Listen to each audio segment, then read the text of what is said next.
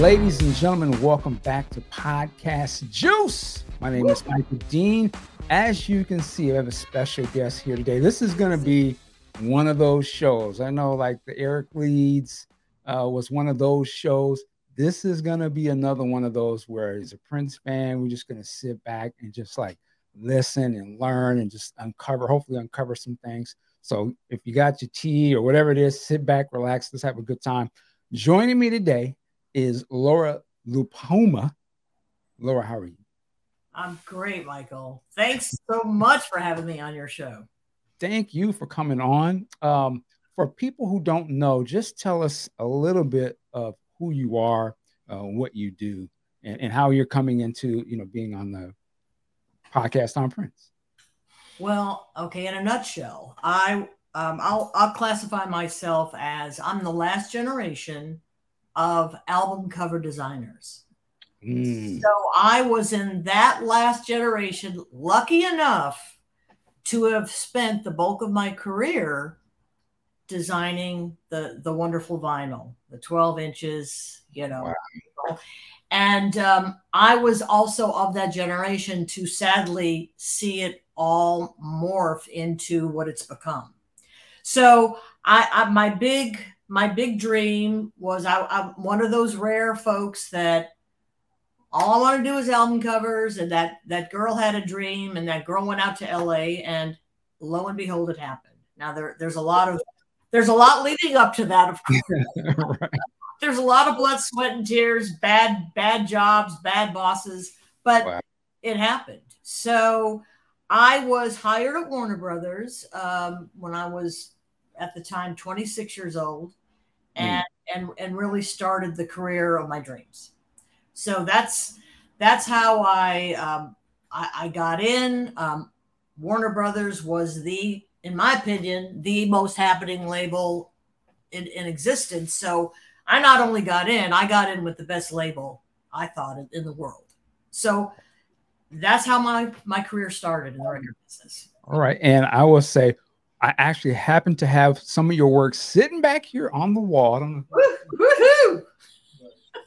this one we'll we'll get into it later, but you know, for Prince fans, this is super oh, yeah. iconic. I remember walking into Tower Records.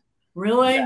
Day and not, you know, back then there wasn't an internet, so it would be kind of what you would see on uh, MTV News or something. You'd kind of, or you'd right. hear about it in a magazine. And I just would just go every Friday just to check and see what was new. And I remember seeing this not expecting it. And I was like, what? What? Me and my buddy was like, what is is that Prince? What? right. we, you know, immediately bought it and took oh. it home. But we oh. just look at this cover on the art and look and Cat, friend of the show. Oh my gosh. It's like, I mean, we'll get man the the, the typography, the font style. Ah. Oh man, thank you, Michael. No, really. thank you. Um, so now, to are say, you are you in the did you actually spend time in record stores? Like, do you remember going there for the fun oh, of it? And I so you, you were you were definitely part of the vinyl generation. Oh yeah, yeah. I mean, I yeah, I'm I'm probably a little older than I may look. You, yeah, oh, I was definitely in the every like I said, Tower Records. That would be every Friday we would go. Exactly. Exactly. Every yeah.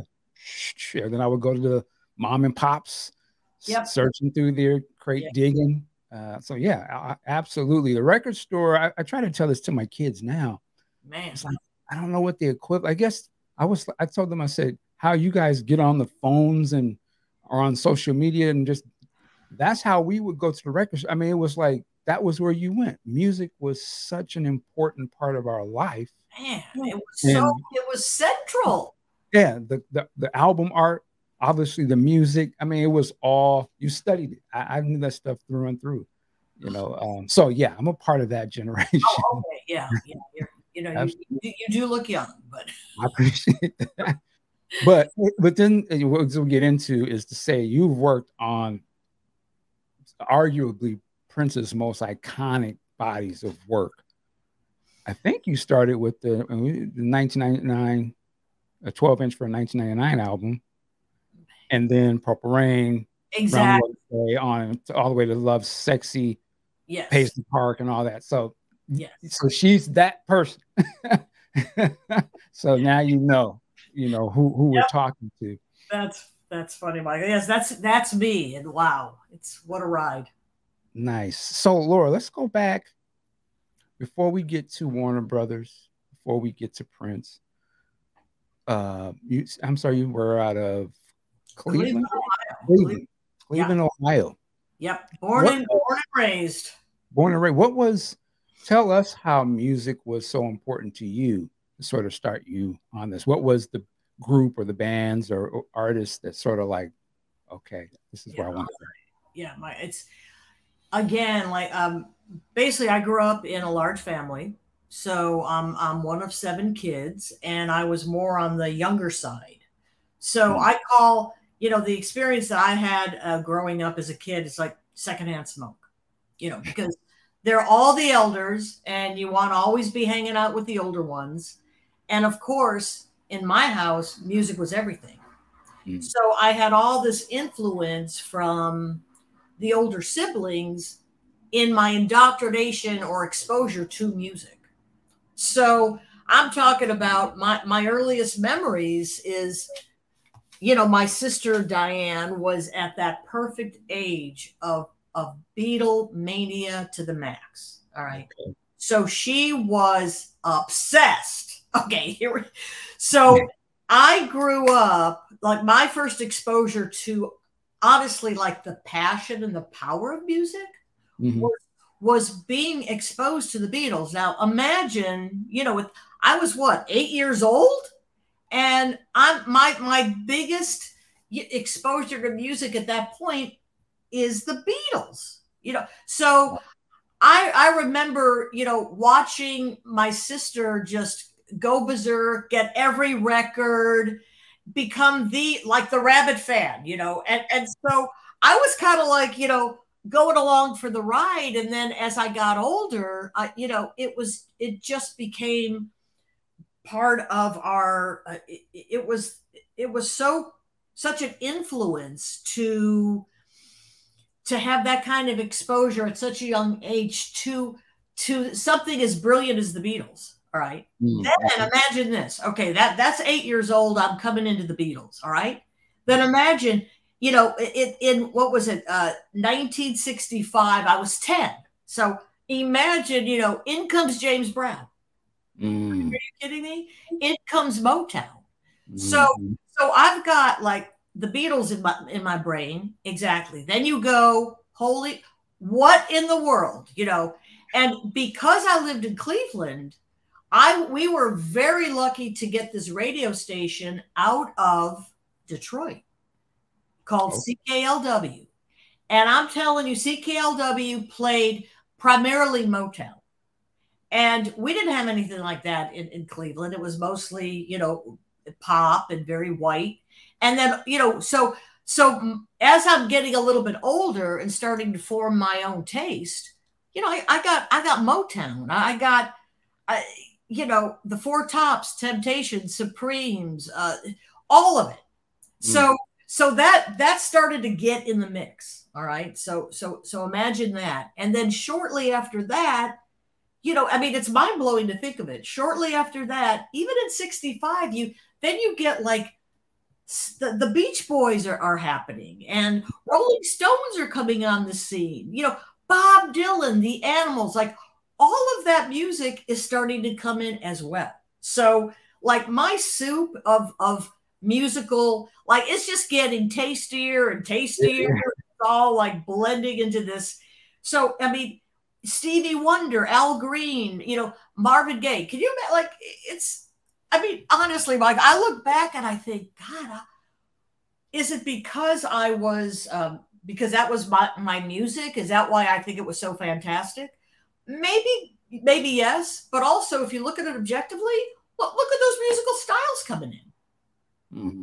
You know, so so for me, I, I got it all. Like I got I got everything from you know poetry to to funk to James Brown, and so so at an early age and all through my adolescence, it was all about the music, and that's what we did. Like you said, we We lived at record stores. We mm. would like wait for the next release when whoever that was. We would come home and you know, being in a large family, you know, mom's busy, so it's not like you're you don't have she didn't have time to drive us here and drive us there. So our entertainment was, you know, what's the new record? Let's put it on the stereo, and mm. let's let's get this. Uh, that just like summer after summer after summer. During this time, so I'm understanding the music now. For me, it was just before my time. Okay. I'm, I'm, born in '69. Oh, but those wow. are all super iconic. Yeah, all those artists growing up, I see as my parents have all of them, and I see all these faces not always able to connect the visual with what I was hearing. So I it's, it's weird. I I knew all the songs. I just didn't know who the people were making them. But then when I start to realize, oh, my mom had that album, or, or this album was always in my house. Yeah. Um, so you always identify, you know, the album art is always such a strong thing. Like you were, you know, they were almost signposts. I was telling my son yesterday, uh, he's 16 and I said, man, this cover of Superfly, we're listening to Curtis Mayfield. I said, oh, the yeah. cover of Superfly, I didn't even know what that was as a kid, but every house, my mom had it, my dad had it, the uncles had it. I just knew the cover. I knew the little thing opened up, and the guy, I thought maybe he was another version of James Bond that I had not seen or something, you know, the way that Ron O'Neal's on the cover. but it was just like, I remember that imagery. I, am bringing that up now because, uh, and I'm going to remind myself when we talk about Purple Rain, yeah. I almost feel like I don't know if it's osmosis, but I can see sort of some visual connections between the visuals of Superfly and Purple Rain. But we'll get to that later. Well, we'll get back to my point. The question is, when did you start to uh, get sort of the artistic um, bug from from the music? Was there a point where you look? Are you looking at the covers and even thinking then like? how did they do this or is that not even in your mind and when did when did it come into your mind that this could be something i could yeah well that that's that's a good question because you know i was always we, we were just so uh it, the cover and listening to the music was like what hand in hand mm. so i just i never you know everybody always just got into the cover art if they had lyrics we would be so I didn't really, I loved it, but I never thought as a young kid, like, I want to grow. This is what I want to do. When I, you know, that didn't enter my mind, but, but I, I was so cued in, like I would sneak into my brother's room and, you know, he was, he was a good uh, eight years older than me, or maybe, maybe seven.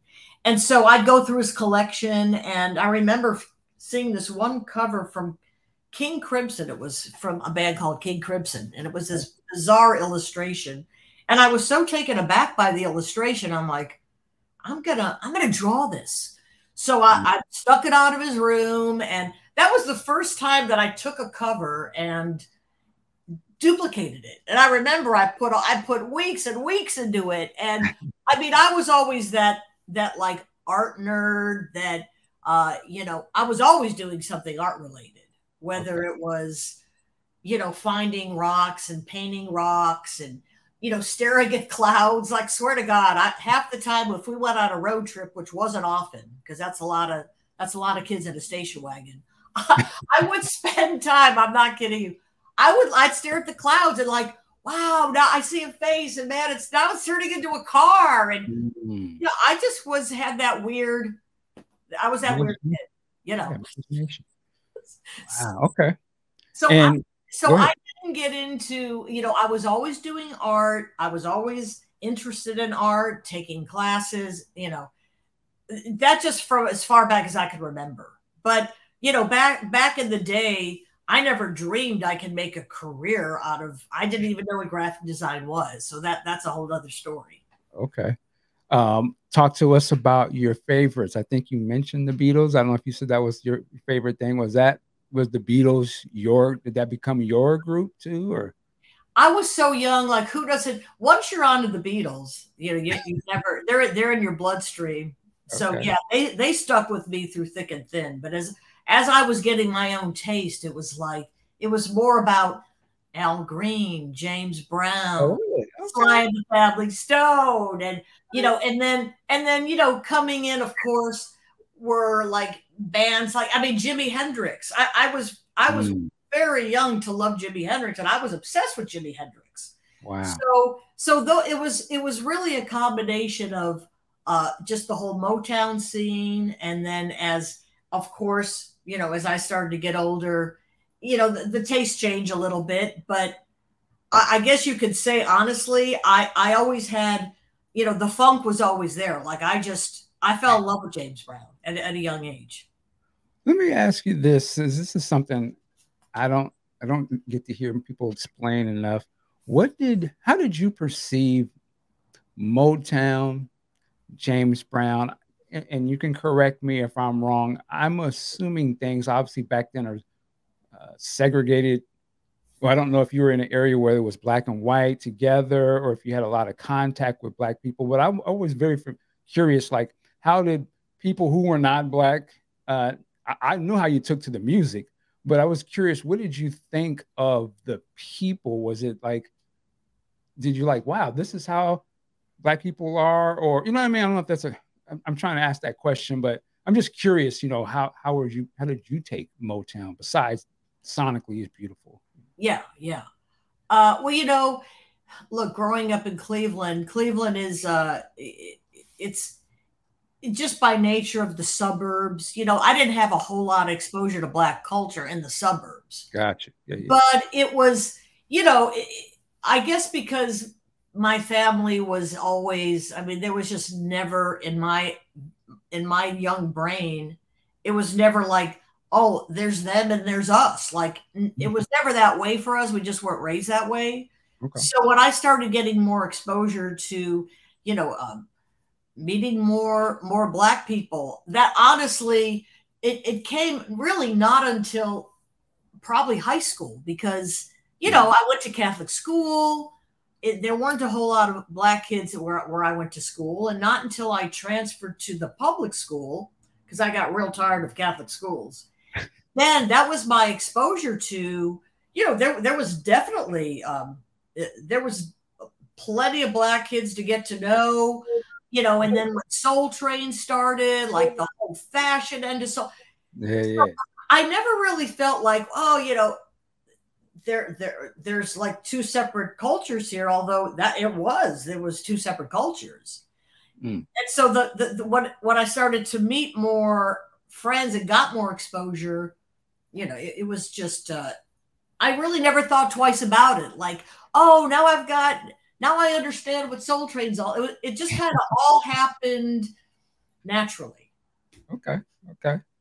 Because you know that was a time where I mean you're being exposed to like you said a whole other cultures or different styles and everything was very regional because what's what what songs were playing in this part of the country might not have been playing in that country what dances you guys are doing here or different versus now today it just seems like it's all it's all the same you know Exactly, exactly. But but uh, I, I don't know. I was just lucky enough. I guess just being in Cleveland, there was a lot more exposure, I suppose, to to the and then you know the the uh, the Motown sound and all those artists. We just loved them all. So it, there was a just totally open to man d- d- this is incredible L- l- listen to the sound and you know Cleveland, I think, had a lot to do with it. Honestly, I, I, don't. You know, I assumed everybody had exposure, and that was not the case. um, with that said, let's jump a little ahead. When do you see graphic design? When do you learn about that? And maybe that's something you want to get into. Yeah. All right. So, you know, I'm going through high school. I'm I'm taking the art classes and you know then then okay I'm going to college. And back then pretty much would just follow in the footsteps of the elders. Like everyone went to Ohio State. I visited my sister a few times. It didn't resonate. So I'm like hey you know if it's okay I'd rather like maybe there's another school that's better for me. So I was lucky enough to get exposed to uh, a school in southern Ohio Ohio University and I fell in love. And my parents said, yeah, you could go there. It's you know that, that's fine by us. So fast forward, I go to I go to Ohio U, and I'm a freshman, and I'm didn't know a soul, and I'm walking around, and I'm thinking, oh my god, it was the first time being away from the family, and yeah. it, it was it was a it, was such a shock to the system because I was always part of this. I hate like kind of a litter, you know, like the the, the mm-hmm.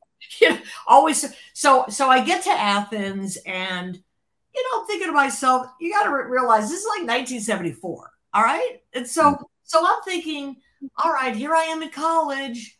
You know, I want to be able to when I get out of here, I want to be able to like, you know, I want a job, I want to it, like I just didn't have in my young brain, like, you know, I'm going to get married, I'm going to start a family.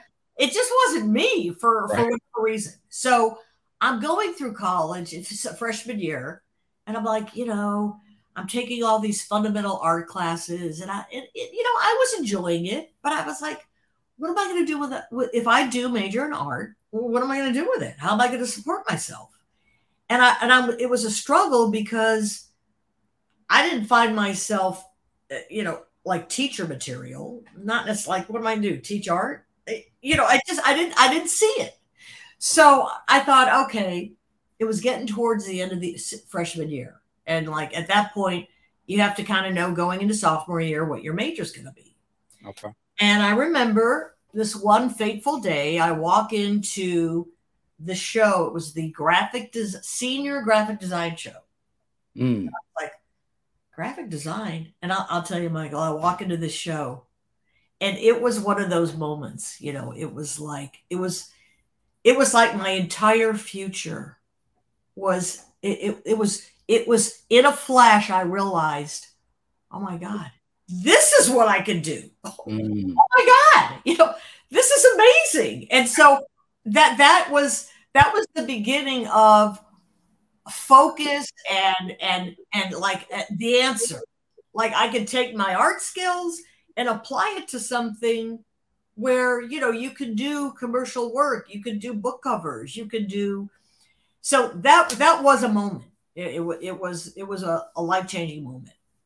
And talk to us a little bit because i imagine the principles of graphic design as i would hope i assume may be the same or the fundamentals as they are today but i would imagine the tools are drastically different today than what you because I you know I come up in I'm in the world of Photoshop, Illustrator, uh, oh, that didn't exist back then. can you imagine? Okay, so everything's done by hand, everything, everything. And I remember when you're learning about typography, Can you imagine? I don't even think if you could wrap your head around this. I remember there was this um, these sheets of type, and they were called Letraset and they were hmm. rubbed down, like rubbed down letters. Okay. And everything we did that when we were learning about typography, we'd have we'd have to go buy these big sheets and and physically rub down letter by letter any kind of typographical design you're doing. It was all like letter by letter by letter.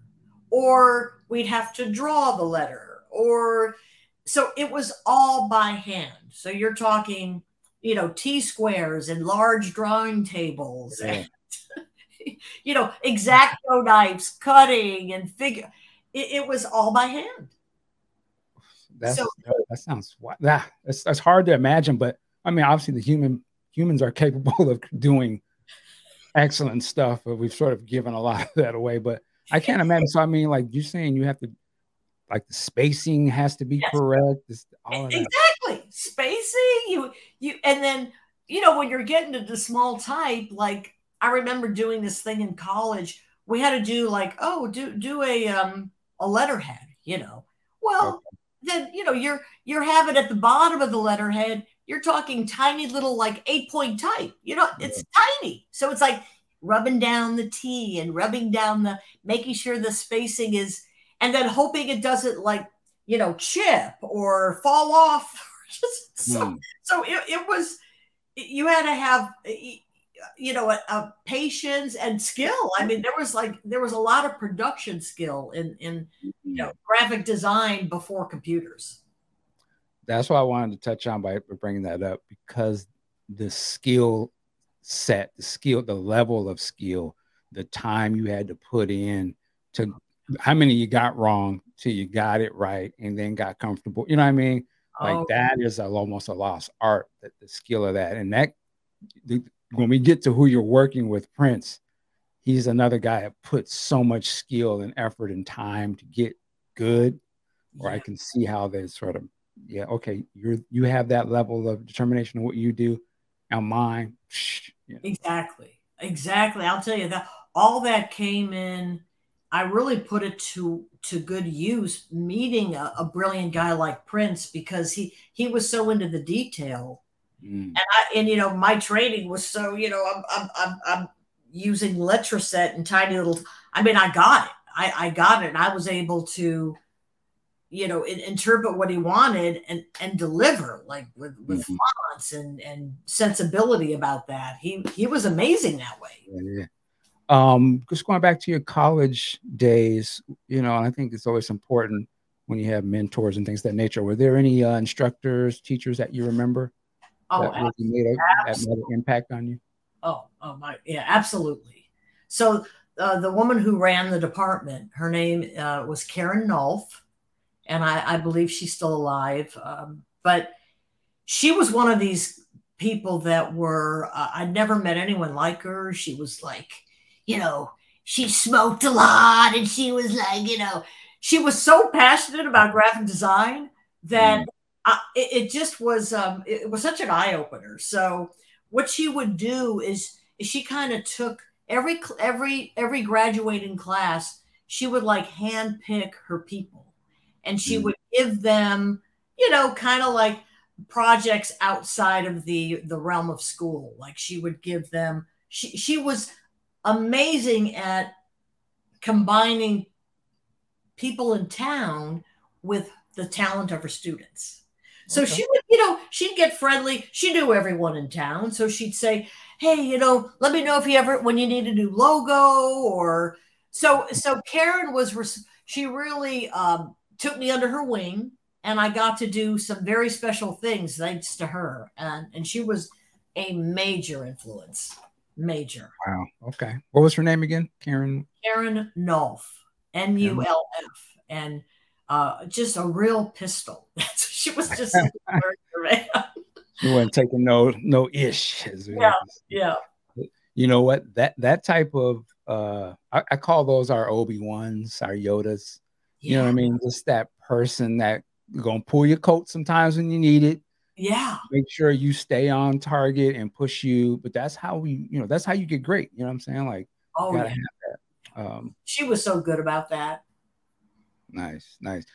Um so college we graduate we make it through. How do you go from cleveland yeah. to one of if not one of the most esteemed record companies of the time warner brothers a major label yeah. Uh, yeah. How, how, did you get in the door? And and what year was this that you started? Yeah, I mean it's it's interesting to look back at the timing because I graduated in 1977. Okay. So, you know, when I graduated, I go back to Cleveland and I had to do a sit down with with mom and dad and say, you know, I I don't see anything in Cleveland that I that I'd want to do in terms of graphic design. So my, my big my big dream is to go out to Los Angeles. Is I want to do album covers. They're like, oh my god, you know, you know, Hollywood. I want to go. So so here's the thing, Michael. You know, the the reason that I was even able to consider this is because two big reasons. One, I had an uncle out there who was big time. He was a very successful and respected record producer. Oh, really? Named Tommy LiPuma. So anyone who's listening, if you guys, if any of your listeners are jazz fans, they're gonna know my uncle. Okay. Seen his name on many records. Yeah. Yeah, Tommy LiPuma. He he he did the whole George Benson turning uh-huh. vocals. George didn't want to do the vocals, and he did that masquerade and this. Okay. You know, he, he's he's on the map. He's so and, and he's a great guy. So you know they were like, well, you know, maybe maybe we we won't be so scared because Uncle Tommy's out there, and, and and you know, Michael, I never thought, yeah, Tommy was definitely you know firing on all all cylinders, and he he was already totally established. But mm. I never assumed that a even though he was big time, I'm a graphic designer. You you can't you can't fake design. You know what I'm saying? So mm. it's like I'm not going to get into a label just because eh, you know, hey, uh, hey, Tommy LiPuma, you know, I'm the niece. Uh, no, it's it's not going to work that way. so, so he he was a big reason why for my parents it wasn't totally like terrifying to think, you know, my 22 year old right. out to LA. Like, are you kidding me? Okay. So so that made it that made it doable. And then I also had an aunt out there uh, on my mother's side who was like the total opposite. You know, the the Italians like the more the merrier. You want to sleep. You want to sleep in our living room for nine months. You can do that. You know, so I really had backup. You know, and so that's what it made that transition uh, a lot less scary and mm. uh, you know a lot more doable in the beginning. Okay. So I get out there. You know, I, I drove out it's the proverbial, you know, back up the Chevy Nova with my boyfriend at the time and a very good friend of his. We packed up my Chevy Nova and headed out of Cleveland, went straight to Los Angeles. it's your wow. classic when you think about it. So, so we all get there, you know, 1977. Now, now, now, picture this, Michael. In 77, I mean, Im- imagine this. It is like disco is about to explode. You know, the mm. first movie I saw in LA was was Saturday Night Fever. Okay. Okay. So so disco was was about to explode and then not much later like maybe a year after then you get the you get punk you get like x and the sex pistols and it's so the the music scene in la was i mean it was so intense because it, it was all these different genres were coming in and they were exploding. Mm. So anyway, I get out there and I knew that I would have to put in, you know, pay my dues, pay my dues. So I get out there and I, you know, it took it took a while to get on my feet. I stayed with Tommy for for a little bit, and then of course I headed over to Aunt Rose's house, and and luckily while I was there, I could I could go through the process of of finding work and and making you know getting that first job so I can then go out there and get my own place, my own apartment. So you know, it hmm. took it took about a year. I was I, I stayed with my aunt and finally had put enough money together because I got a job, my first job in LA, and it was a little design firm called the Daily Planet. and I was so excited because one of their clients was uh, ABC Records, and I was like, "Whoa!" You know, they they have they have a record company they're affiliated with. How fun is that? They also did the um, LA Film Festival, which was a, a big deal. And and when I was in college, I had done all the graphics for their international film festival. So I thought that was a it was it was it was a wonderful thing. It was it was an exciting job. They had good clients so, so Michael, I get in there. Uh, it was a small place. There were only a handful of designers, and you know, I was like, "Yay! I got a job. Now I can get an apartment." So I, I found a, I found an apartment very close to where I worked, and I was like, "It's happening! Like I, am I'm, I'm finally things coming together." So this one day, I think I had been there about a year, about a year, and um, I'm sitting there, and there's a knock on the door I open it, it's this guy in a suit. There were two guys in a suit. I'm like, you know, I thought at first that they had had the wrong place, honestly, because this was, you know, this was like, you know, art art central and a lot of art types coming and going. And I and they were like, um, is so and so here? And so and so they were asking for was the owner, my boss. And I'm like, oh yeah, come on in. I'll, I'll show you where his office is. So I walk the guys to the back. I go come out, get get back in my drawing table, and all of a sudden, I'd say five minutes later, if that, these two guys in, in suits are escorting my boss with his with his hands in, in cuffs, Whoa. cuffed, and walking him out the door. And he'd been arrested for two things: one, tax evasion; the second, cocaine. Damn. So Michael, he was dealing cocaine out, out, out the back. Oh Lord. So you know, it's like I finally I It's like a movie or something. I'll never forget it because who would ever think, you know, that's going to be like, what? Are you kidding? My boss was just Right. arrested. What am I supposed to do now? Right. So, anyway, you know, Um, I was in a panic and I thought, oh my God, it was. So I remember thinking, what am I going to do now? And, you know, you just start to, um, I thought, well, I'm going to have to just look into freelance, see what I could find. And I did get a big break in that, you know, Uncle Tommy, because he was so big, he had been with Warner Brothers and decided, I, he went to over to A&M to start a jazz, a, a jazz, like a label within a label for A&M Records. And so he needed a logo. Now, of course, this is all through A&M, so this was big time, right? Well, he needed a logo for Horizon Records. But honestly, he was so busy and wrapped up in his world. It was it was his wife, my aunt Jill said, "Did you ask Laura? Maybe she could maybe she could help you with a logo." So by the time he asked me, it was I had 24 hours to put something together because it had already been arranged. All these other designers had been contacted, and the big presentation was going to be the very next day. So I Mm. remember, Michael, I'm like, oh my God, I have 24 hours to come up with this logo. So I didn't even have a drawing table. I did. So I went to a friend's house.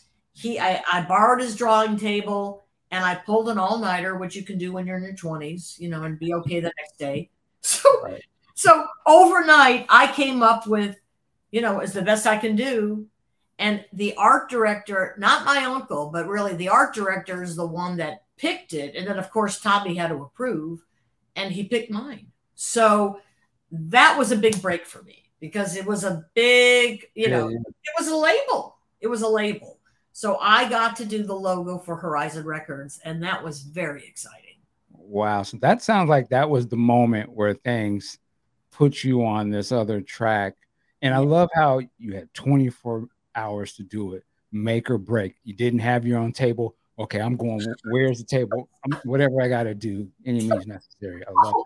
Like it really was. It was. It was. It was what it is like from a movie. Because I, I, I was like, oh my god, I have 24 hours to do this, and I th- that's what that's what you do. You just rise to the occasion. hmm Wow.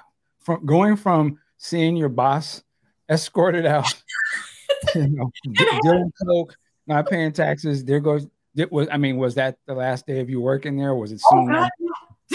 In fact, I'm not sure if one of them came back in to say, "Hey guys, you know, we're shutting this down. You know, you can all go home." I, I don't even. My mind blocked out what happened after that because I was in such shock. Yeah, yeah. I do remember getting into my little Volkswagen and, and going like practically crying all the way to the beach to visit a friend of mine that had just moved to Venice. So Man. yeah, So, uh, and you, it was Horizon Records. Is that what it was called? Horizon Records. Yeah. Uh, what was that like when you saw whatever it was the first thing that they did, and you saw your logo? You remember that moment when you actually saw it, you know, out there for real? Oh my God, Michael. It's well, actually, Michael. If if we could, could we could we like can I like off the record here? Here it is. It, nice. Okay. Now, let me ask you about this. How did you create this? Okay, well, I did. This is airbrush, and uh, did you ever? Are, are we like on or off camera or what? I mean, this is. Oh, we're on. We're we're good. Everyone can Okay, see. okay, so you can. Um, all right, so so Michael, this this is uh this is airbrush, Mhm. and what I did originally when I had that 24 hours to be thinking about the logo itself, um, I came up with those discs, th- those three discs, and then the slanted those panels. Like that's all I Mhm. had to begin with. That was it. And Wow. and so from there, you know, you had to apply that that symbol to, you know, things like this was in the center of the vinyl. You know, so everything oh, okay. had an application and then like you had to make it work within all kinds of formats. Mm-hmm. So that's when I I had created. I knew those discs were going to be airbrushed, which is. Did, did, you ever see an airbrush? It's I know what an airbrush is. I've never used them, but yeah, I'm familiar. Yeah, yeah. And you know, you put the ink in the in the little side, and mm-hmm.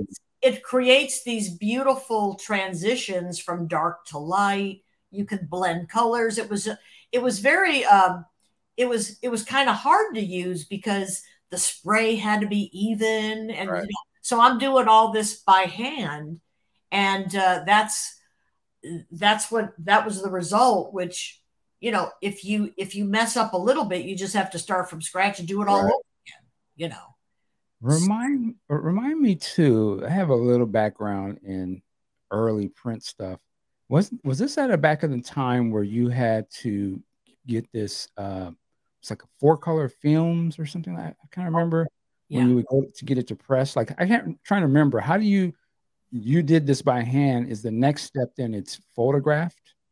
Yeah. So what what happens? Well, back in the day, with any kind of four color, whether it's a photo, an illustration, whatever it is, it goes to um, there were these houses that would create, you know, four layers of film, yes. and and and you know that was a huge business they would have they would create film from artwork break it down for printing. And mm-hmm. then then you'd have they do a press proof. You'd have to approve the press proof and you'd have to like oh there's too much red or there's not enough blue or you have to like fine tune the film broken down into the the four levels of color. And then that film goes to the printer and they put it on big presses and each run is a diff- is those different colors you got yellow magenta cyan and yellow. Mm-hmm. you know so yeah. from that it, it, was just it was just a whole nother a whole nother deal. Wow. So this was this was the logo right here horizon. That was the logo yeah. Wow, let me just jump. Yeah. Oh and so were these the okay so so his this was um they thought, hey, this is a new label. Let's hire a guy that does these really like this guy had this technique of making, you know, it, it was a it was like a, um, a hand print that he did. And I, I forget what what how he actually created this technique, but it was his own. So they hired him to to do X amount of it was a limited run. I don't know how many they hmm. printed, but they just did it for like record executives and you know, hey, we're gonna we're gonna gift this to you. So that was a lot of fun because you know I was asked to sign them, and it was just one of those moments where you know it just felt like wow, this is yeah. it was the first time. It was like wow, okay, I'm I'm I'm honored that this is this is I'm here signing special prints that are going to hang in you know executive offices. And again this is an example of okay it's a letterhead business card envelope. All this had to be done by hand different formats. You could see the the applications are different you know from the envelope to the letterhead to the business card. Mm-hmm. you know. What they call branding today you know everything has to be exactly, exactly. Uh, it's almost such a a lost art of the letterhead and the yes. business card. like oh, I know. back in the day. Like you don't really see that too much. At least I don't see it. Oh, it's it's rare. People like even business cards. People don't even yeah. do it anymore. Yeah, it, it is kind of a lost art, and there were some. You know, that was a big fun part of graphic design. Absolutely. Um, so getting to do the horizon and does that get you uh, so how do you get to from that to warner brothers? Okay. so so at that point michael i thought okay um, that awarded me some some pretty good money for me at the time. I'm like oh my god you know so I, it took the pressure off.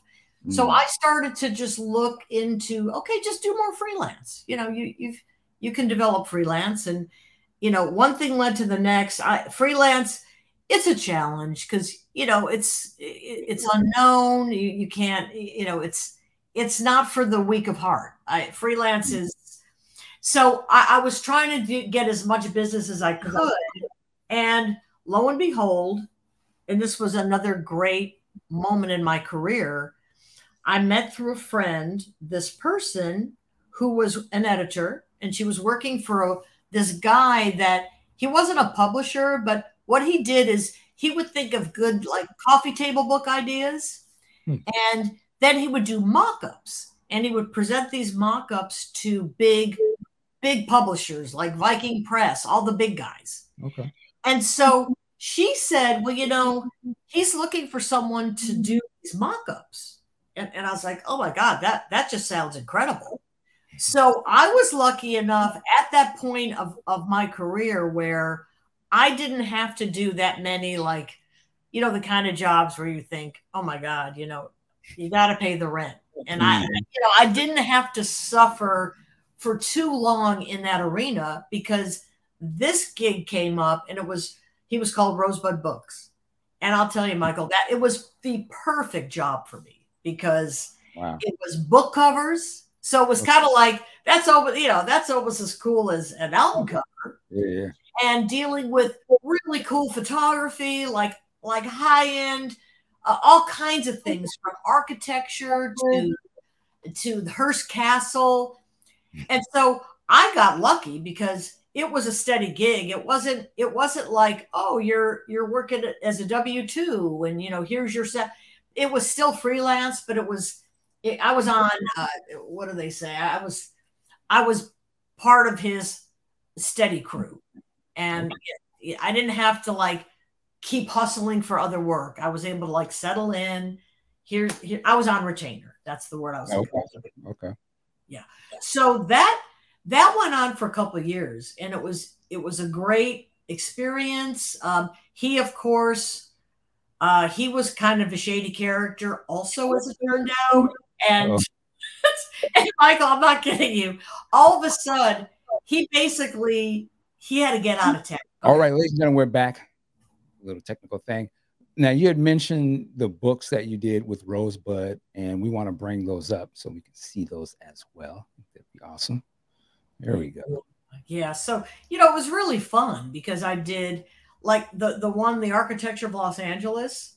Mm-hmm. That photographer was this guy was like one of the best in the business. Um, Julius mm-hmm. Shulman was you know very very reputable architectural photographer so okay. I was dealing with like eight by 10 transparency originals of this guy. You know, mm. so it was just, you know, he came up with a lot of good ideas. Uh, this, you know, the Garden of Earthly Delights. Um, so I'll tell you that that was a really fun period of, you know, just being able to relax. I had a hmm. gig and, and it was it was just fun. And and again, Michael, all this was done by hand. So I would lay out like a 150 or 180 page book by hand. it's wow. it, it, was it was hard, hard. to imagine. Yeah. I look back and it's like you know you, you it was it was difficult. I mean it was it's laying out all these layouts by hand, typesetting, making sure everything fit. Mm-hmm. You know, it, it was um, it was quite the quite the challenge. How big would the, you know, like the architecture of Los Angeles when you're doing it by hand? I mean, what what size are we dealing with in the real world in terms of the, you know, the actual pieces? They, they weren't that huge. They they were like maybe like nine by twelve. Some of them oh. were smaller, so that they weren't massive books, but still, you know, I'd say in that range. Wow, this is, this is awesome. So Rosebud, and we're, we're making our way to uh, old WB. Yes, yes. So when when the when my boss said, um, "Hey guys, I'm I, I'm out of here. You know, good luck with your lives," and he just split.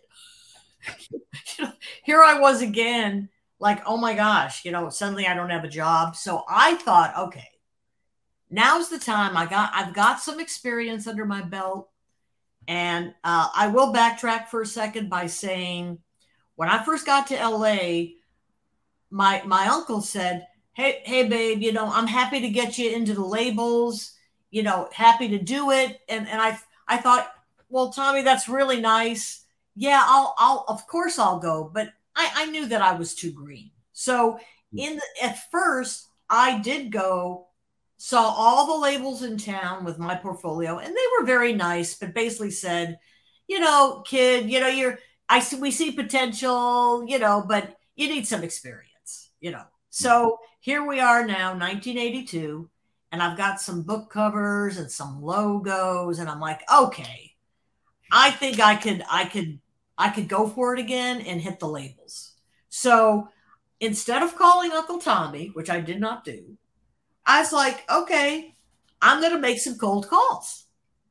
And I mm-hmm. thought, all right, so what label do I want to work for most? Start there. And it was Warner Brothers. So mm-hmm. here we go, Michael. I call, it's a cold call. I didn't go through Tommy. I did. I, I called the art director at the time and I was stunned that he answered. He answered the phone. Like he got on the line and he's like, how can I help you? And I, and I introduced myself and he said, he said, yeah, come on in. I'll, I always look at portfolios. And so I go in, I, I meet with this guy, nicest guy you can imagine, just low key, totally comfortable with him. And he he loves my work and he said hey would you um, he gave me a freelance job so right out, out of the gate i do a freelance job remember what that was yeah it was it was a logo for a, a jazz band called the Yellowjackets. This is hmm. way back way back in the day. So i do this logo and i come back and he, he really liked it and he's he gave me another job. I forget what it was the second one. So i come back with that. He really liked it and that's when he said and and here's what life is so funny because it was it's the timing was unbelievable.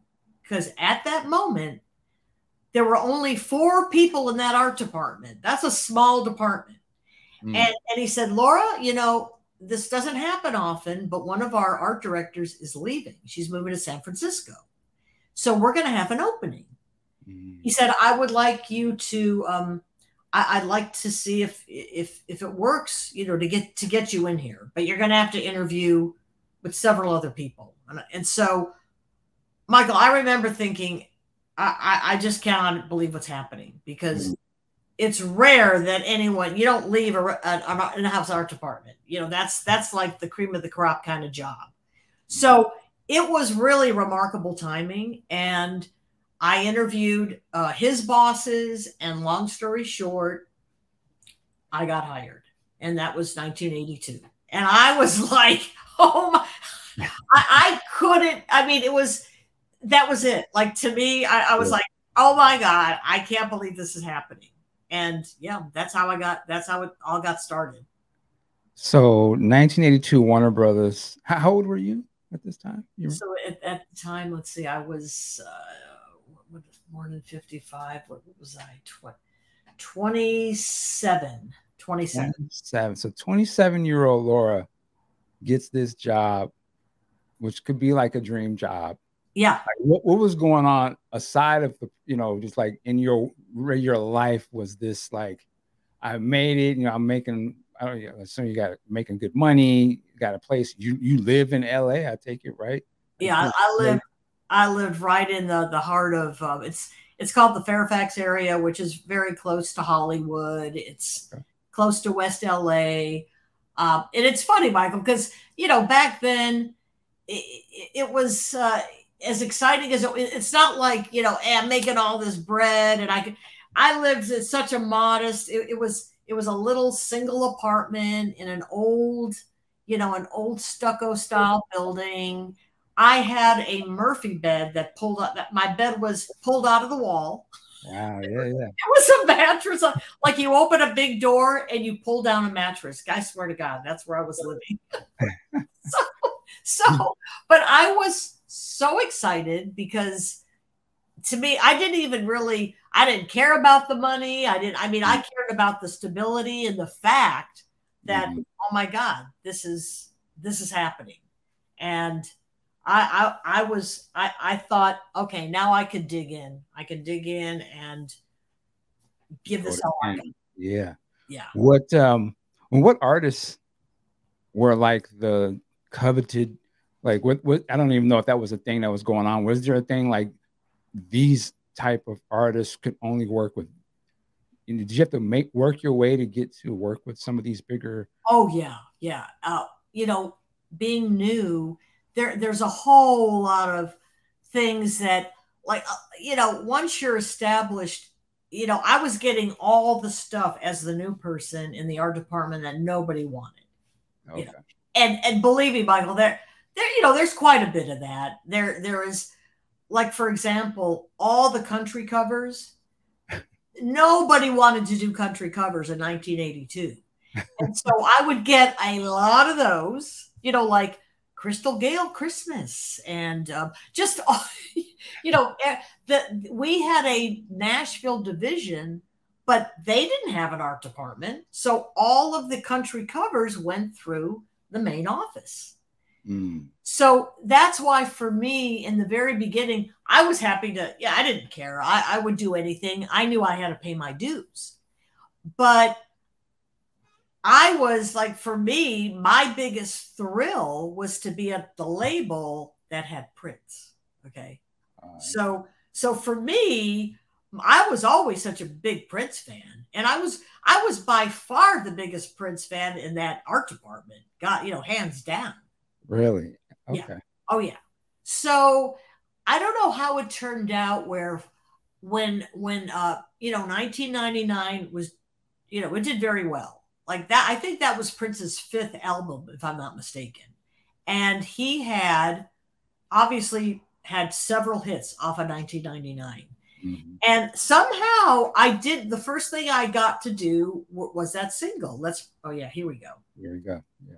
Yeah, that was it. Now, now, you know, Michael, you have to understand this. This was all this artwork was already done. Like the photo had been done. Obviously, that was the cover Mm-hmm. I think Prince did all that doodling. I'm pretty sure that was him. Uh, up to that point, he didn't really have anyone in house that he was working with. Okay. So they said, "Hey, you know, what would you?" So the first thing I did was this. Uh, it was a 12 inch, and I just used, you know, whatever elements existed and put this together. And I remember thinking, uh, you know, this is incredible. I'm, I'm doing, I'm doing like he was my favorite artist on the label. So I, I was just over the moon, and I, I I think they gave me that opportunity because they knew I was such a fan. Oh, okay. Wow. Wow. Yeah. So, okay. So, uh, well, at this point, do you even, and even aside from Prince, do you even meet the artists when you do this stuff? You know, work for them, or you just sort of get handed direction, or how does that work?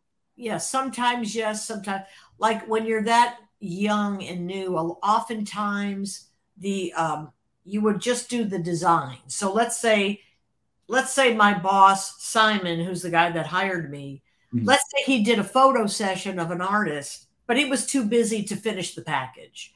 He would just hand it over to the designer, someone in my position, and say, "Hey, here's the photo session." You know, you do the rest. So, you know, you're going through a photo session. You're not meeting the artist at that point. You're just taking material that's already been done with the artist mm. and you're you're taking it to completion you're taking it to the design and then approval and then you know to to finish the press okay got it got it so you get to do let's pretend we're married that comes out how do you how does it transition from okay you got to work on the single for this the next project he's going to do, which is going to be a movie thing and all that. How do you, how did that happen for you? How'd you get into that? Okay, this is, this is this is the movie moment. Okay, this is so so. I, I kid you not. So, all right, this one fateful day, you know, I'm I'm sitting there in the art department, and by some it was very odd because you know me being an italian it's like lunch you know i'm all about food. When i get hungry it's like I, I, you know i gotta have my lunch all right? So by some miracle i don't know everyone decided to go to go to lunch. And i don't know maybe they invited me maybe they didn't but i was probably working on a deadline and i'm like hey you guys know i got i got to finish this before i have lunch so Michael, everybody leaves. Everybody leaves. I'm the only one in the art department. Okay. So I'm sitting there doing whatever deadline I was working on. And my boss at the time, not Simon, but the guy ahead of him, uh, above him, this creative director, he comes running into the art room. And, and he's he's like looking around, like, like you know, and he's like he's like in a panic. and he goes, he goes, Laura, where is everybody? And I said, everyone's out to lunch. And he's like, you could tell he was stressing. And he goes, oh my God. He goes, well, uh, you got to drop what you're doing. I'm going to have to send you to meet with Prince. Like his, his manager called and someone's got to get over there. He's shooting a video. Go now. So it was like, what? Michael, he leaves the room, and I'm like, you know, careful what you wish for because all of a sudden I'm having to like drop what I'm doing and go meet with. I, I was like, I remember feeling I was so excited but terrified. I, I was absolutely terrified. I wasn't prepared. So, so, so it was get in your car. He doesn't have much time. Get get to the soundstage at A&M Records. So I remember being on the freeway. It was, you know, it's always crowded on those LA freeways. I'm heading to Hollywood from Burbank. And it's like, I, I just couldn't believe what was happening. So I thought, okay, Laura, you know, this is this is your moment. Like you're you're about to meet Prince. So I remember going into it was A&M and I, I park at A&M and, and I was, it was a sound stage on, on, on at A&M records. Mm-hmm. And I remember walking into the sound stage, Michael, and it was very quiet. So they were shooting the video for When Doves Cry. Wow. Okay. They were shooting that video. right. So, so you were there. I'm telling you, I didn't, I had never heard, no, no one had ever heard that. song. I didn't. Right. I didn't know the song. I didn't know anything about. No one had ever heard anything off of Purple Rain, and so um, I remember walking in, and it was quiet. So they were between takes, and I'll never forget. This is this is really strange because I didn't know where I was going, and no one was there to meet me, and so I remember, I remember kind of like trying to find someone and looking around, and I I look over, and there's this room that has a bunch of flowers on the floor. You know, just a bunch of scattered flowers. I'm like, interesting. Oh my God, I, I wonder what all those flowers are doing on the floor. And then, sure enough, shortly after that, his manager comes out. And, you know, this guy, his name was, uh, there were three guys that were his managers, and this guy was uh, Steve Fargnoli. Mm. And he comes out, he goes, Hey, thanks for coming. You know, we're, we're shooting the the first video off this record. Uh, this is a new Prince album called Purple Rain. so that's a I'm like Purple Rain, okay. And and he goes, look, you know, Prince wanted to have an art meeting, but he's we're kind of running tight. He doesn't have much time, so just sit tight. You know, we'll see how much time. Basically, he was saying we'll see how much time he can give you. You know, gotcha. I, I remember sitting in some room. I wasn't in the main room and I and and they start running through when doves cry again, like the the, the audio comes on, and and Michael, I'm sitting there going, oh my God, listen to it, listen to this song. And so, can you imagine? Because I can hear it. I mean, I wasn't in the room, but the guitar, the guitar opening, and I'm like, oh my God, is this good? And they were playing it over and over again, and then you know, stop and start, stop and start. And then finally, you know, I don't know how much time went by, maybe 20 minutes. So finally, everything stops, and Steve comes into the room again.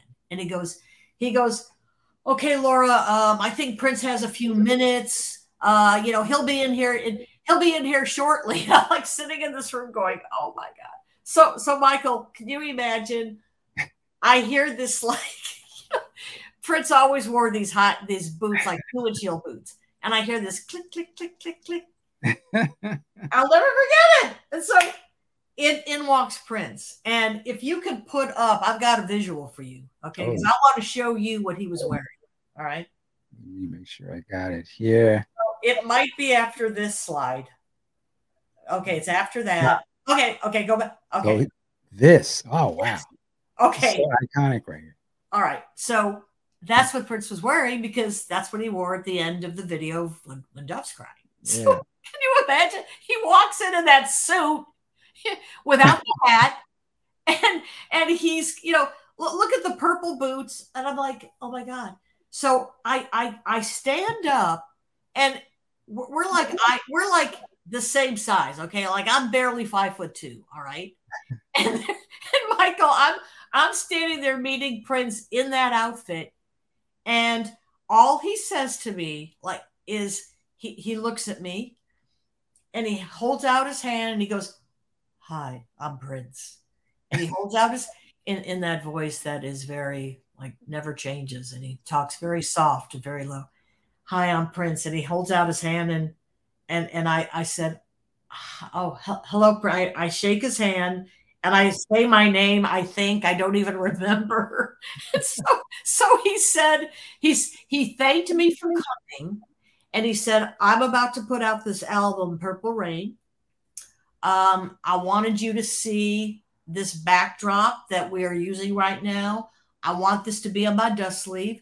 So I go. He he. We go out and see that room. That was that painting in the background. He wanted that to be on the dust sleeve and basically says, um, and thank you for coming. I will have I'll have more notes for you um, as we get further down the road. And and that was the end of the meeting. That was it. I think he just wanted to. I, I don't know. Like for uh, there wasn't much more established at that first meeting. So I get back to to the office, and you know they're like, you know, what? How'd the meeting go? What? Did, and I'm like, honestly, we didn't really discuss too much other than, you know, I I I'm doing it's it's it's a movie. It's going to be a movie, and it's called Purple Rain. And he showed me what's going to be the dust sleeve, but and thanked me, and that was about it. I mean, it, it, there mm-hmm. wasn't much more happening other than you know, nice to meet you, and I wanted you to see this backdrop for the dust sleeve. So that was the extent of the meeting. And this is on the set of the When Doves Cry video shoot. Yes. You hear, like you said, no one had heard this music outside of probably the camp there.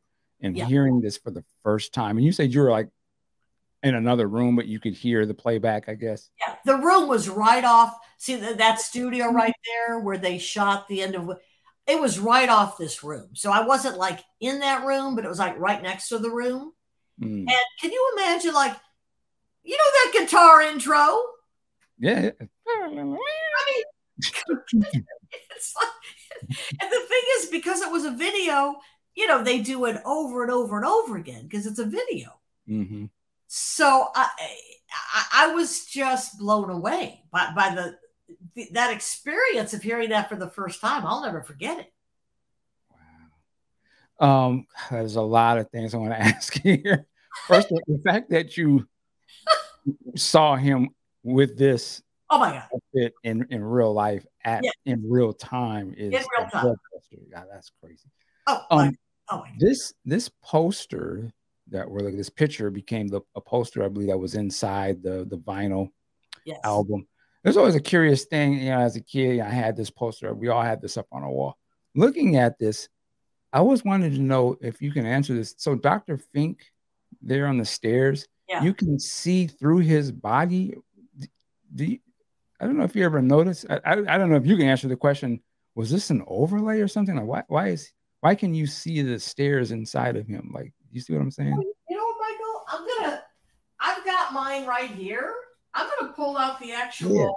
Yeah. let me let me see if I could. That's interesting. While you're doing that, I gotta. I'm gonna make a quick adjustment over here. But yeah, that's. Oh, wondered about. Oh, you know what, Michael? That is interesting. You know it. Oh, okay. Yeah. You know what? They did. They did splice him in. Is that what that is? Okay. Yeah, he's he's he must be spliced in, which I don't even actually on Prince's elbow, you can kind of see through it a little bit and see the impression of uh, Bobby Z. Yeah, no, you're right. I bet this was this was probably a composite. you know, of course, back in the day, you know, when when you're working on something like this, I was just handed this transparency. So uh, I was not involved in in like putting this together. It was just, you know, here here you go. This is going to be the poster.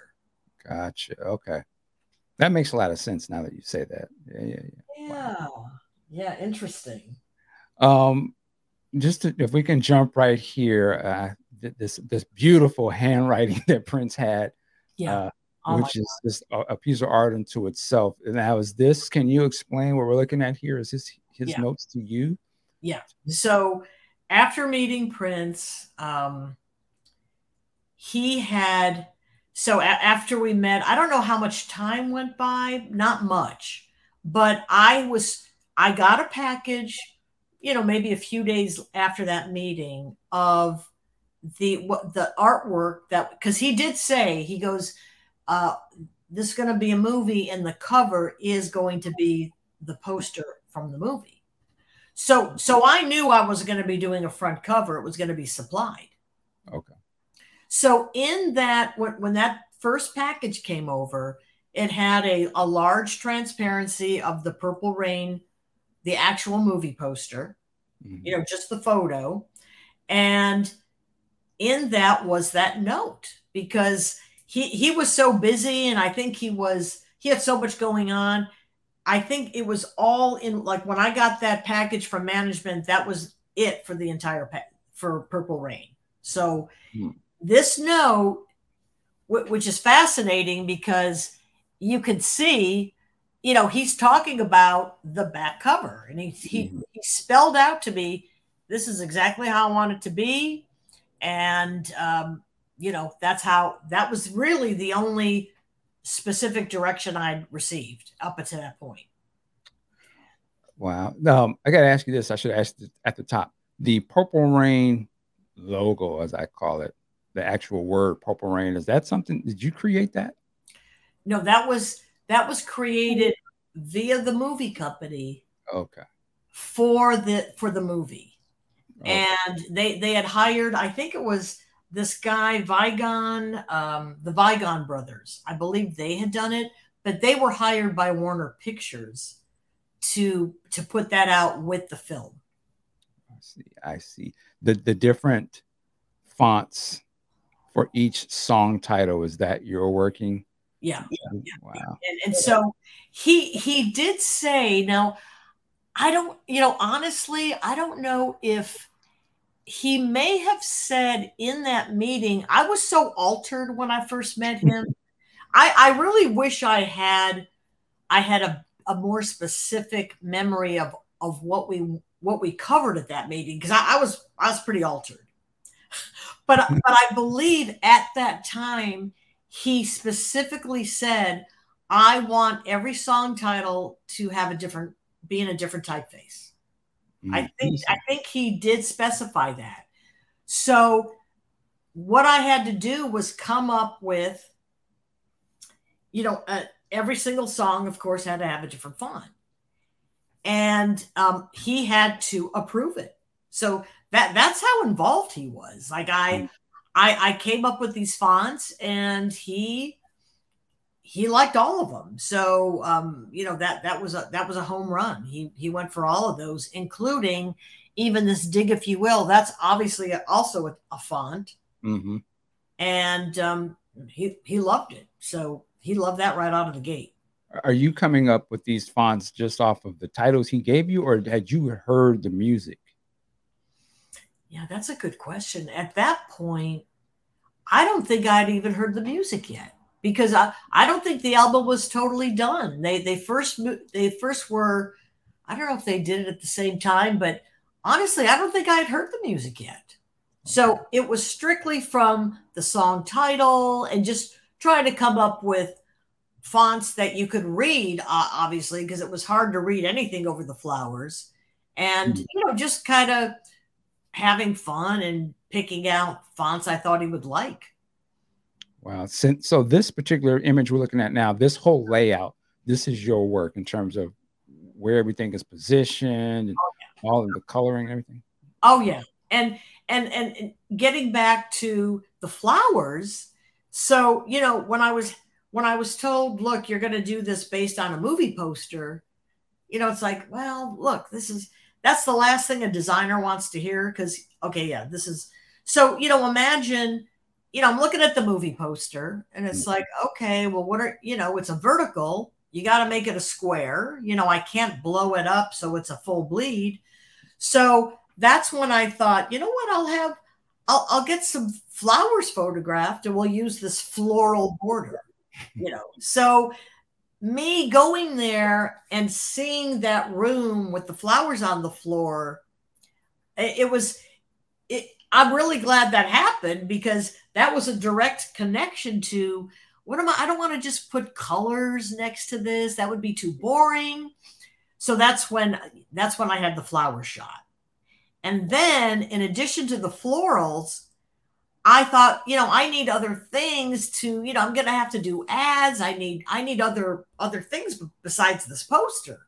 So I took back in the day, it was a magnifying glass. That they were called loupes. It was this like you would look through a loupe and it would magnify slides that you were looking at.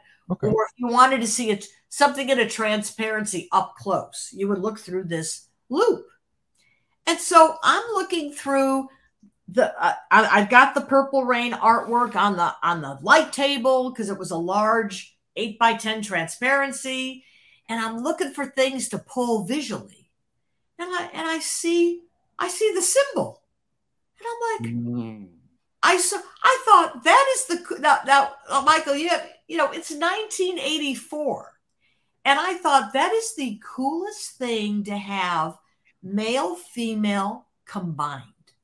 You know, that that was just I thought that was the coolest thing I'd ever seen. Yeah. And I thought, okay, I'm going to take that symbol and and and blow it up and and use it as a graphic.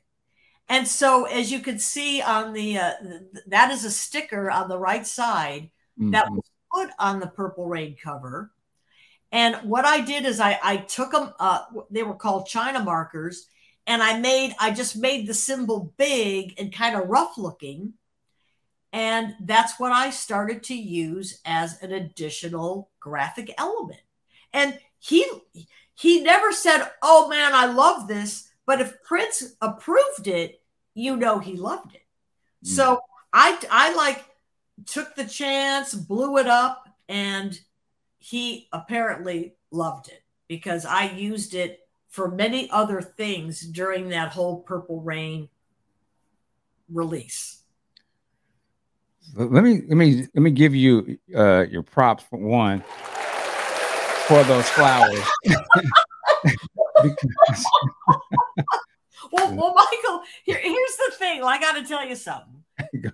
okay, I would love to know. Like, I'm assuming Prince came up with that. Like, let's do male, female combine and and combine the symbols.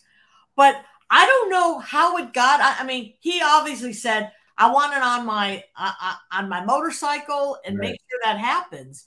But if you look at the movie poster, if I hadn't like looked with a fine tooth comb, I don't know if I'd ever yeah. seen. it. And I just, I just loved it. I thought it was the coolest thing I'd ever seen. He, I mean, he was always so ahead oh of my things. You know, it's ridiculous. So, uh, so, so really, I was, I was so excited to see that, and I took out my orange marker and and boom, that yeah. that was the symbol sort of became it becomes a whole other thing later you know you know it's almost identify prince i mean he, he, gave his identity up to be that right like that was oh, michael who would have ever i would have never thought in a zillion years that he'd become the symbol you know right but but i just wanted to you know i really want to give you you know props and respect because this cover the flowers on the side like that and that is such a visual that unidentified is Prince. It was so brilliant. It is such a part of like again, I I was a younger, I was about 15, 16, I think. Just seeing that, I know exactly what this is. Looking at this now and hearing you describe it, and it has, you know, with the borders and stuff. Yeah. Now I can look at one of the other, and we'll get to it. One of your other pieces of art that I think is just dope, for very simply, is just the yellow border on the madhouse thing that that I can see the aesthetic of this kind of matching that now. I, I can see that the same person had to have worked on this. So this is dope. Thank you so much. I, I I appreciate that you you have the eye to you know to to notice that. Take oh, absolutely. We've I studied this stuff, but this is I always wonder like who came up with the flower? It is so great. It, it is such a part of that movie. It is such a part of the visual of this album of Prince. Like this is uh it's incredible. Uh yeah. And, and, and it's funny because I don't know if, if you would have thought back then what this would have turned into being. Like, you know what I mean? Like oh my how much I just want sometimes artists I don't people can say, yeah, this is great, and they tell you they like something. But to hear, like I'm telling you, I'm not I'm not speaking for a lot of fans out there. These albums became they went on the wall. You know, oh, they yeah. would inspire us to do our own sort of creative endeavors. And we the same way when you were mentioned earlier, when you would just copy or trace or make your own versions of it. That was the same way we would do with stuff like this. You know, it, it would spawn our ideas to do things. So, you know, salute to you for that. That's just, that's oh, cool. I love that. I love hearing that. Yeah, incredible. Like this. Uh, I wanted to ask you about this. The the picture here. Uh, in my mind, I feel like this was a picture that was used in the movie in that video of When Doves Cry, uh, the one with the, uh, the, the the lake here. Well, you know what, Michael, back back in the day, again, because this is all done by hand. You know, Prince had such a he was so involved in every aspect, especially in the beginning. Mm-hmm. He wanted a still from the movie of Lake Minnetonka. And so I, you know, I'm told I've got a so I'm, I'm sent this still, which, you know, back then they didn't know how to pull decent quality stills from a movie.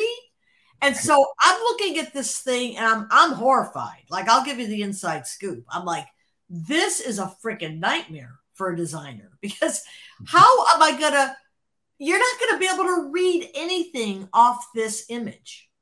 But this is what Prince wanted. And he wanted, he, ins- I, I, I, I couldn't even find a font that, that, that was legible on this thing. So I did the best I could. And I just, to this day, I look at this dust I'm like, oh my God, it's, to me, it's, it's, it was impossible to deal with you know the reflection of the water the darks and the lights you, so I, I, did the best i could and um, that's what he wanted now when they did the next printing i don't know how many they pressed initially because who knew it was going to blow up. But when they went into a second printing of purple rain that was that was switched. Oh really? Yeah and and michael i went through uh, the the purple rain lps that i kept and I don't have the second version of that dust sleeve where you can actually see and read the lyrics. Was the picture just pulled out or what, what was in its place? Replaced. I used something else. And I remember is, it's crazy to say that I don't even remember. I don't remember what I replaced it with. Huh. But, but it's funny because they realized, ooh, she she's right. You really can't, you know, this is really hard to read. So we're so that's why he agreed okay, we could switch this out. And I, going to have to do some research to figure out what I replaced it with. I'm sure somebody in the comments is going to post that oh, picture. Oh, I hope so. I'm I, sure hope so. I, I, hope so because it, it's driving me crazy now. I can't remember. Wow. Well, I would say, you know, again, is it hard to read? But it just added to the allure of the whole thing to me. Like, exactly. It's like, oh, I still got to read it and listen. So I, I think I thought nothing of it. I just thought, man, this is brilliant. Like, That's so funny, and I'm sure that I'm sure that was the the case for a lot of fans. Absolutely, absolutely. Ah, ah. Yeah. So here we go. Now this this is interesting for the fans out there. Okay. So you know here here it is back in the day there's no Photoshop. There's there's no nothing. You've got straight up photography. That's all you've got. So I thought I need purple rain. Where am I going to get purple rain? So Michael, I had I called this photographer there, the thing about LA, okay, you can imagine Los Angeles is so ripe with talent. Mm. There was so much damn talent out there. Dear Lord, the photographer, everyone, illustrators, it was a mecca of it was just creative juice to to the max. So I called this guy up who did, I don't even know how he did a lot of still lifes. And I, I said, look, I know this this sounds so abstract and, and obscure, but I need literally a shot of purple rain. L- literally, I need rain that's purple. Okay. I don't care how you do it, just do it. so, so he goes, What do you mean exactly? I said, Just what I said. I need purple rain. So do it. It's so, so, so Michael, this guy comes up with literally, I thought it was brilliant. I don't, to, to be honest, I don't know how he did it. I didn't go to the oh, photo. Really? I didn't care. It's like, I don't have time to come over to your studio and help you do the purple rain, but get it done. And he delivered. This guy delivered.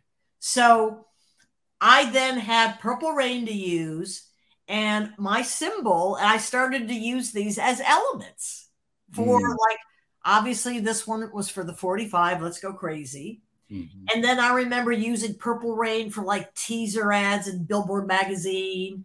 Like we did this one where it's just Purple Rain on the back cover. That like that was it. And then the next one was like, you know, it was like a teaser campaign. That's when like print advertising was really powerful and really mattered. And so it was fun. I mean, considering like, look, this this thing started to just go nuts, no pun it did go crazy. Like let's go crazy. Purple Rain went crazy. So it was like pulling at whatever visuals we could get. Uh, oh, here we go. That's yeah. that's the same shot. It's again the purple rain. And that disc was uh, you know, that was a very limited run of a very cool I think that was just the yeah, that was the 45 of it's, uh, Purple Rain and God. Yeah. Yeah. Wow, the picture disc era. I remember that. The picture disc, yeah. Oh my gosh when um when this album when well let me ask you this i guess when it is what is it like to finalize the album art? Is it like you present everything and then his prince and his management finally say okay this is a go and then it's like a go to press? Like what is that whole how does that all work at the end of it? Okay with prince every single every single package I worked on was a different process. Oh, okay. That whole like finalizing, approving, getting the green light, every single one had a different process with Prince because he was always on the road or always, you know, busy being a genius. You know what I'm saying? so, so, so, so it's like depending on one of the 10,000 things he had going on, mm-hmm. process was different. But but I'll never forget at some point this is something your your viewers are going to get a kick out of. And I forgot to mention this. At some point, and I believe it, it was probably Purple Rain because we're talking he was so involved in every single aspect of that of that release. When I was coming up with the different picking fonts for the different songs, mm-hmm and and I kid you not, your viewers, this is a great story. So I had all these different fonts picked out, and back in the day, the the books that we used to look at typography were big. They were like big, oversized books, mm. and you go through like maybe maybe there were two fonts per page it showed all the different letters and it showed and you'd go through these they were like weighed a ton they were they were weighty weighty big books so I had to mark in these books, you know, Prince was coming in for a meeting because he wanted, and I believe it was for the Purple Rain release, he wanted to see the fonts for the song titles that I was going to be using. So I borrowed my my boss's office because you know, at the time, he's not going to be like prancing through the art room with everybody else. so I needed some privacy. So, so. He comes in. I don't know who he was with at the time. It was, it might have been one of the managers, and maybe you know his bodyguard was there. Maybe it was a couple people. Okay. and we're we're in this like you know this is the second time i'm seeing him and he's like oh. actually you know they're in the flesh and so he he was I, I have the type I have the type books and I'm showing him like okay you know for let's go crazy um you know I thought I would use this one. And so he would he would he would look at it and um he decided and I don't know I'm looking back at this and it's funny for me to think about this now. He never spoke a word in that meeting did not speak a word so mm. all he would do is point.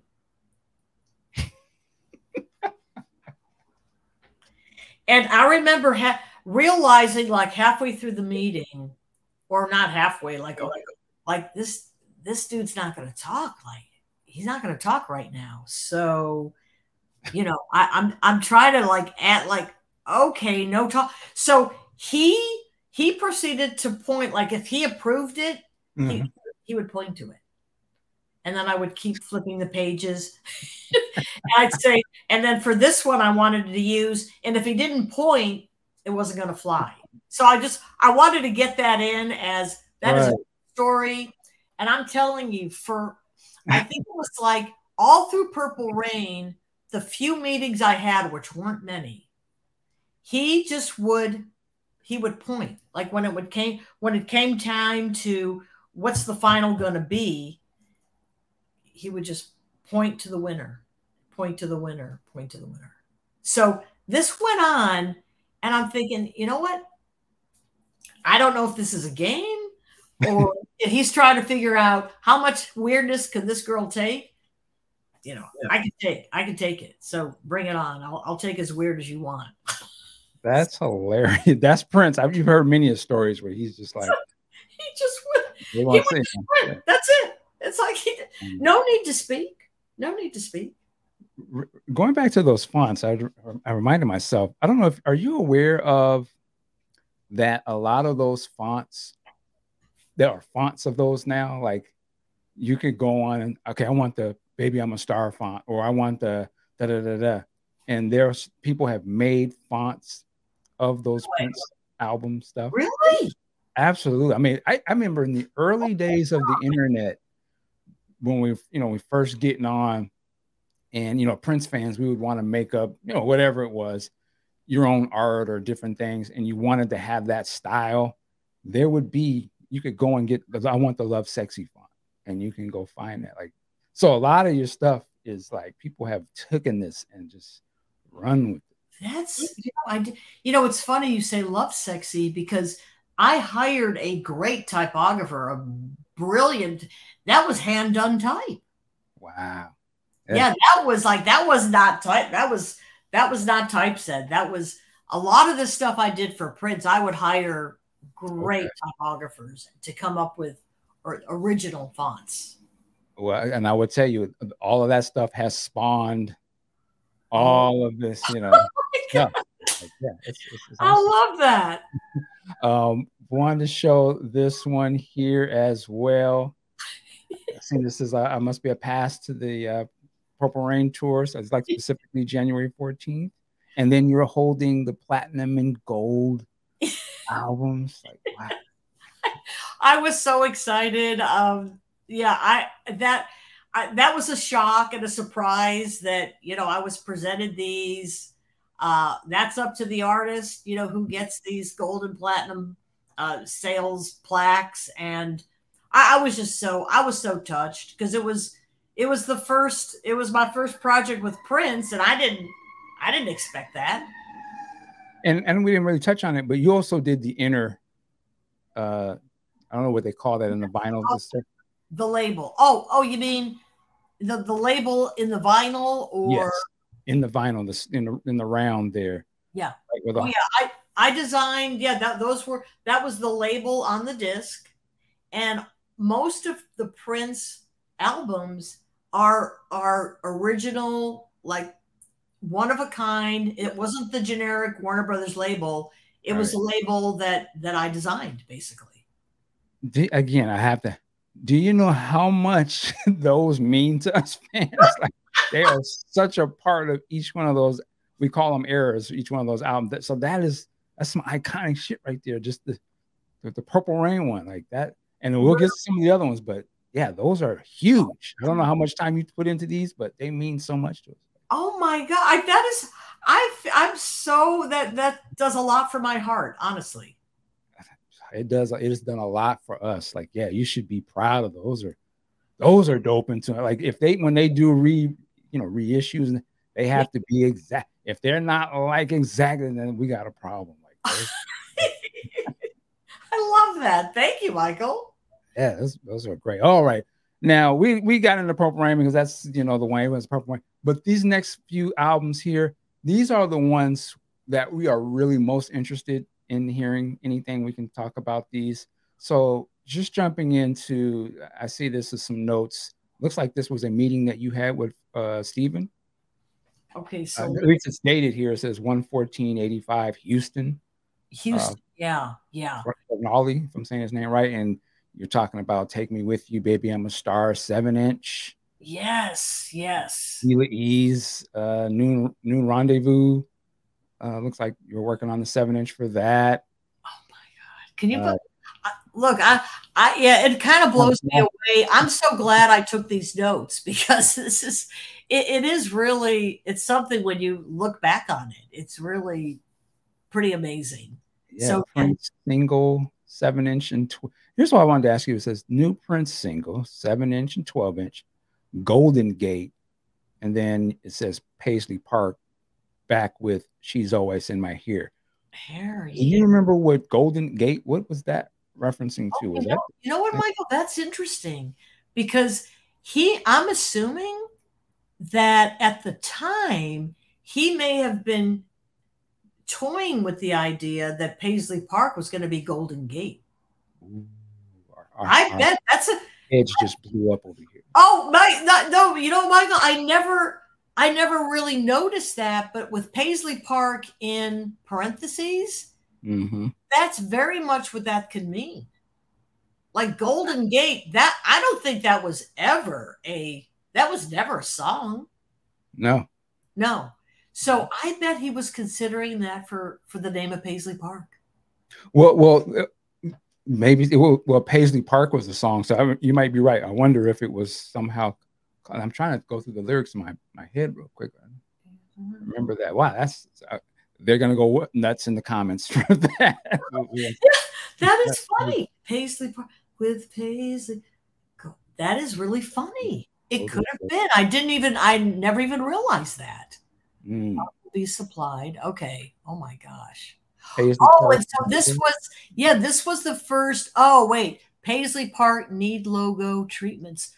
So back in 85, I was to this is where I started to work out all the Paisley Park stuff. Okay. Okay. So yeah, you know, go I don't know what Golden Gate means because Paisley Park, they did have okay, they need a logo. And look at my, my notes, treatments in Paisley patterns. That kind of blows my mind because I hmm. remember I this is your fans are gonna love this, but of course, before Photoshop or anything, he wanted paisley patterns. I'm like, oh my God. I went to every fabric store in Los Angeles and I got samples, literal samples of paisley in fabric form. Oh. And and and and then, you know, either photographed them or had them shot as transparencies. I think that's what I picked my favorites. I had them all photographed and he ultimately picked the the paisley that was used you know throughout the duration but that's hmm. how i that this is in back in 85 that's when i started to work on all that um all that paisley park stuff wow you got some other things here it says uh produce two versions what was this was that say mom something heat or heart i can't see oh. At the oh. very top of the page, in the second page, there's something material research. Hecht. Oh, these are like Hecht was copy shot. Oh, that was like, like Hecht was a a photo uh, a photo place material research. Oh, that was just for I guess finding you know who was going to actually copy the Paisley. I think that's just technical. Okay. Okay. But but as you can see here, produce two versions So, so with even the 45, I was to do two versions, one die cut with the 45 inch hole and one without the hole. So they were that's how specific they got with like you know the the holes for 45s were mm-hmm. bigger, you know. Okay. So wow. a version maybe he was going to try to do one with a, with just a regular LP hole. Isn't that funny? That's wow. That is really detail oriented. Logo should be very psychedelic. Isn't this is this is really I'm glad I took these notes. Yeah, we're glad. you even got the date of when they're due, comps due. Yes, due February release 212. Oh my God. And then the new Prince album, Around the World in a mm. Day. Mm. Supplied art, gatefold, you know, the kind that open up. Mm-hmm. Package with lyrics, approximately every four to five, art due to time. Maxi single, The Bird. Oh, my, that's so funny. That's so funny, Michael. Awesome. Yeah. Awesome. Of uh, course. Great classic. Oh my god. Name escapes me of the art. This, this is not Steve Park, is it? Uh, I don't want to miss say it wrong. They'll tear me apart in the comments. but classic, classic, classic. Uh, oh yeah, this was well the the guy that painted this, Doug Henders, is his Doug name. Henders, okay. Doug Henders, and you know what? Oddly enough, I never met Doug which you know it's funny mm. because he, from what I you probably know more about this than I do because you you guys do a lot of in-depth Prince stuff, but I believe he went on tour with Prince while he was painting this. And the reason he was still on tour for Purple Rain, you know, when this album was getting this mm-hmm. guy was so ahead of him. Prince had so much going on. Like, can you imagine? He had already pretty much wrote the entire album for Around the World in a Day, but yet he was still on tour for Purple Rain. Mm-hmm. And so this guy, I believe, went on tour and he would Prince would change his mind all the time. So this was a very there was such a big challenge for this guy because he was constantly having to change. You know, Prince would wake up and it, the whole thing would change. Wow. I, I, and I, I know there's pictures out there of some of these uh, some of these are based off of different pictures and some of the band members and different things. It's a very creative piece of work. Yeah. Uh, this was another one. Uh, you know, I don't know if he's if he ever hears this. There's Doug. This album cover blew my mind uh, when I was I, I got into art heavy at this point. I was in advanced placement art classes, and I would do my own sort of interpretations and oil paintings of this. Really? Mixed, mixed, with like anime imagery and different things. Uh, so oh yeah, my, I love one of those things that opened up imagination for me. Oh, that's so great. All right, this inner sleeve here. Yeah, yeah. Talk to us a little bit about this. Was this supplied art background, or something you did? Or? Yes, this this was supplied art and um, it came like as is there was you know whoever whoever like did the color manipulation. It, it was all as you see it, that's how I got it. Oh, okay. okay. So I remember when I was working with the the uh, the the brilliant type designer that came up with all this, uh, you know, all the the Paisley Park logo. Uh, her name was Margo Chase, and you know she she came up with all with all these beautiful the around the world in a day uh prince in the revolution. That's all stuff that was added to you know the painting and this the supplied art of this landscape. But i did uh, that came as is and i was so happy because in comparison to the water reflection i thought oh this is going to be so much easier to deal with with with type. Mm. You'll be able to read it. You know, you could. Uh, again, everyone had a different uh, font. He had to approve all that. And you know, funny story, and and this is a true story. I'll never forget. The approval process for this all happened when Prince was still on tour with Purple Rain. So Mm. I was told to meet him on tour. to make sure that you know instead of like sending it the artwork was so big to send it was just not going to work so here i am this is a true story he was performing in san francisco at the cow palace i don't even know if that if that's still up and running hmm. and i was so young at the time michael i look back and i think you know my bosses they should have taken better care of me because here, here I am, like I'm about to be, you know, Prince at this point's huge. You know, I mean, we're talking past Purple Rain or during yeah. Purple Rain. So they say, yeah, you'll have to go meet with Prince. And and I was basically on my own. It's like, oh, okay, you know, I'll I'm happy to do that. But they said, but you're gonna have to meet him at the Cow Palace, you know, like either after the gig or before the gig or so so Michael, here I am fighting like so i go to san francisco. I have this massive portfolio because you know you can imagine gatefolds were big you know mm. so i have to put them in this big portfolio.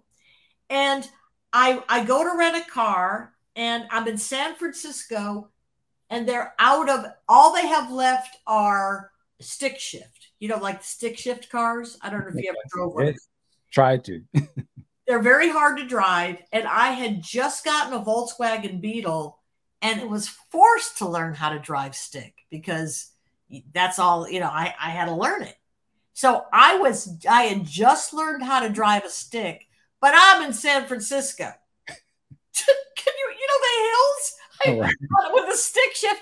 So anyway, I have, it's a nightmare. I get, I get a car with a stick shift. And then I'm going to the Cow Palace with all the other, you know, with, with the crowd of people that are going there to see him in concert. I get stuck in concert traffic. I mean, it was kind of a nightmare. I finally park and I remember getting out of the car with this big portfolio and there was a like a storm was coming in. And so this huge there was all this wind and the portfolio was like ah like I was I was, I was, it was literally because it was so big, it was like getting affected by the wind. So I finally get in and I was so beside myself. I was so nervous and I was so exhausted. I finally get there and it was either, I don't know if he was about to go on or, and, but, but it was, it was very tense. I remember he, he was, he, it was backstage and you know they said okay you've got five minutes. So i'm like i run in there and i like lay out all this stuff and he just and he just looked at it and he, he went he went like this. Like that that was that was that was it. That was the meeting. Like I go, I go all the way up there it's like the meeting took like 10 seconds but hey he liked everything i didn't have to change a thing so that that's a that's a pretty funny story. How, how did you? Because this was before cell phones and stuff. Like, how did how did they know who you were to let you get backstage and all that? I'm just kind of oh, I'm sure they were probably told, "Hey, we got the we got the art director coming in from Warner Brothers. She she needs to come in to have a meeting with Prince." You know, it was like walkie talkies, and you know, but I didn't. I should have gotten you know special parking. Yeah, I should have man, I was on like a wheel car or something. Like, how did you even get to contact them? Uh, if you're if you're walking in with everybody else, how did you remember like how you even? Yeah, I, it was my name was at the will call window, and I was like, you know, obviously I'm here to meet with Prince, and they saw the portfolio, and but we're talking like, you know, I look back and I thought, damn, I man, I they they just like threw me out to the wolves. I mean, that that was a difficult process to get in there. Gosh, gosh. So he- here we go once again. Yeah. The around the world in the day, inner sleeve circle. I don't know what that's called. Another yeah. one that was like when you saw that, you just knew it was special because, like you said, each one was different and they weren't like other records that you had. Other records just sort of kept whatever the normal yeah. logo layout was. His was unique to his. Like it was yeah. that added such that made him like special. So I was like, wow, everything about this is different you know yeah yeah all you know that uh, again it's it's a thrill to me all these years later to hear how much it meant to to fans because you know i just I, I, that's it's just wonderful to know that. Oh no, it man. This is a, as a part of the details is a part of what made Prince so spectacular because you knew he took the time, even if it was just the the point. We we we, know, we didn't know all that, but obviously that he was like, yeah, I want my stuff to be unique, different. I want yeah. my fingerprints on everything I do. Exactly. Exactly. Loved it. Let's jump through these. Uh, these are also super important uh, because for a lot of us, the 12 inches yeah. releases were a very big deal. Uh, oh. Not only would you get, usually you'd get the longer version or sometimes the original cut of how the song really was. And oh. on the album, they were edited down. Yeah. the extended version, but you would get the B side, which the B side became the thing about like, okay, the B side is going to be even better than anything on the record. You got to go get. So these were like mini albums to us, and this the artwork was also super iconic. So I, all of these would be sitting on my walls. You know, I uh, love uh, that. I love that, Michael. that is so cool. That's so cool. Um, oh, so you had mentioned that you did the promotional uh, material for Paisley Park when it first debuted and opened. Did you actually go to back then before you did this part, or were these just images that you were supplied and you came up with? I was very curious about that. All they gave, no, I, I was not, I, I never went in person when I was developing this. Uh, they just gave me the the beautiful photos. That that one main photo was just stunning. I, I don't, I'm not even sure who took these, and mm. um, they just gave me supplied photos, and that was it. They're like, hey, hey, here's here's your material. You know, come up with come up with something and you know we'll, we'll take it from there and so i i was uh I, I was very it was very unusual to be involved in something that was outside of warner brothers but yet i was mm-hmm. still in-house warner brothers but you know i i without sounding too uh you know prince was like hey laura's doing this you know i mean it was all up to him so, so when I look back as as a full fledged adult now, I'm looking back at the label, thinking, you know, it was pretty cool of them because Warner Brothers had nothing to do with Paisley Park, and they they agreed. They're like, okay, we can, we'll let Laura take her time. That's really our time, and let her work on the stuff for Prince. So they were looking back. I think they were pretty cool about that. Okay. Okay. Uh, we're about to jump into another one. Uh, uh. yes, sir. Um, so parade, oh man, kiss, and all of that. This stuff, it, it, not only was it, I don't want to say it was simplistic. It was just a total contrast. Yes. To, I would say, the just all of the stuff that you know there was so much going on. This was almost simplistically like Prince, and it was also visually different Prince. Yes, stunning to see him look like that. And I also have to preface to say that back then, again, I always say this is before the internet. There wasn't that many opportunities to see Prince visually. That's um, right. You would see whatever the promotional material and the album, and sometimes the video, but then there would be six months a year as a yeah. fan, you didn't see anything. Uh, right. Uh, and then he would just come out and look like that. And it was like, yeah, when did that happen? Right. This is this, that's print. Whoa. So just yeah. him visually was such an artistic piece because he would switch his, we, we have a whole subset podcast called Switch the Style Up. He would switch the style up so much. So yeah. you getting these pictures and because I am in the heat of the moment, I'm saying this to the audience because I'm in the heat of the moment talking to Laura. I am forgetting the people's names that I you know I know. Uh, he's on the tip of my tongue, the photographer. Oh, Jeff Katz. Jeff Katz, yes. Salute to Jeff, legendary. Yeah, Jeff. When Katz. you get these pictures, or I don't know how this works, so please walk us through when you first get the materials and the conversation, not only for this, but of course the uh, iconic cover. Okay. Well, I'll tell you what, Michael, this is a great story. Go go back to the other. Go back to the the single sleeve. Yep. The first. Okay. All right. Now this. All right. Now, so at this point in time, I've done Purple Rain um, around the world in a day. All right. And I haven't spent that much time with Prince. Obviously, he, I feel like, you know, he's, he trusts me. You know, he's, he's, here I am on the next project. So I was feeling like, oh, this is, this is great. Like I, I was just so thrilled and honored that this relationship was working.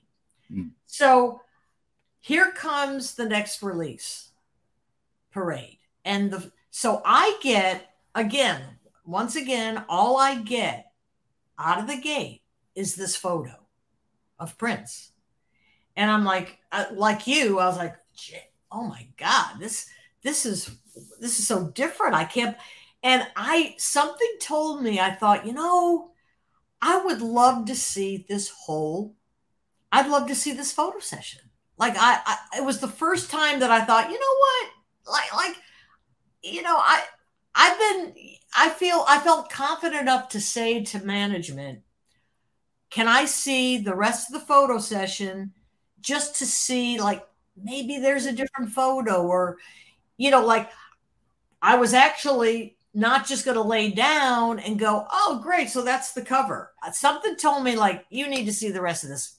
Of, of this photo so they said oh okay well we'll we'll do that because they had asked him of course and he said, sure, she could see the whole session.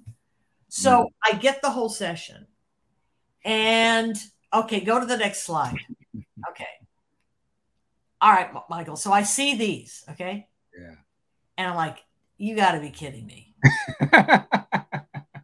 you have got to be kidding me. I thought those were the most beautiful photos I, would ever seen of him. They were, I, I, I was, I was I fell in love with those images. And I thought, I have got to change this guy's mind. Like, how am I going to do this? Mm. So, well, what can, I, can I stop here one second just so I can understand what you're saying? Are you saying that that other image that's on the Kiss yeah 12 inch that was going to be the cover yes. of the album? Yeah. Whoa, I had no idea about that. Yeah. Wow. That was going to be the cover. And, you know, yeah, it's a great shot, but I don't know. It didn't feel like an album cover photo to me. Like, let's go back. That was going to be the cover. Wow. That was going to be the cover of Parade. Yeah. Right Interesting. That was going to be it. And I, I liked it. I didn't love it. I just thought I, I need to see other photos if I can. So, you know, I go through the session and there are these photos. And I'll tell you what, I, I think they're to date the, the, the most provocative and sexiest. They're the ultimate photos of Prince, in my opinion.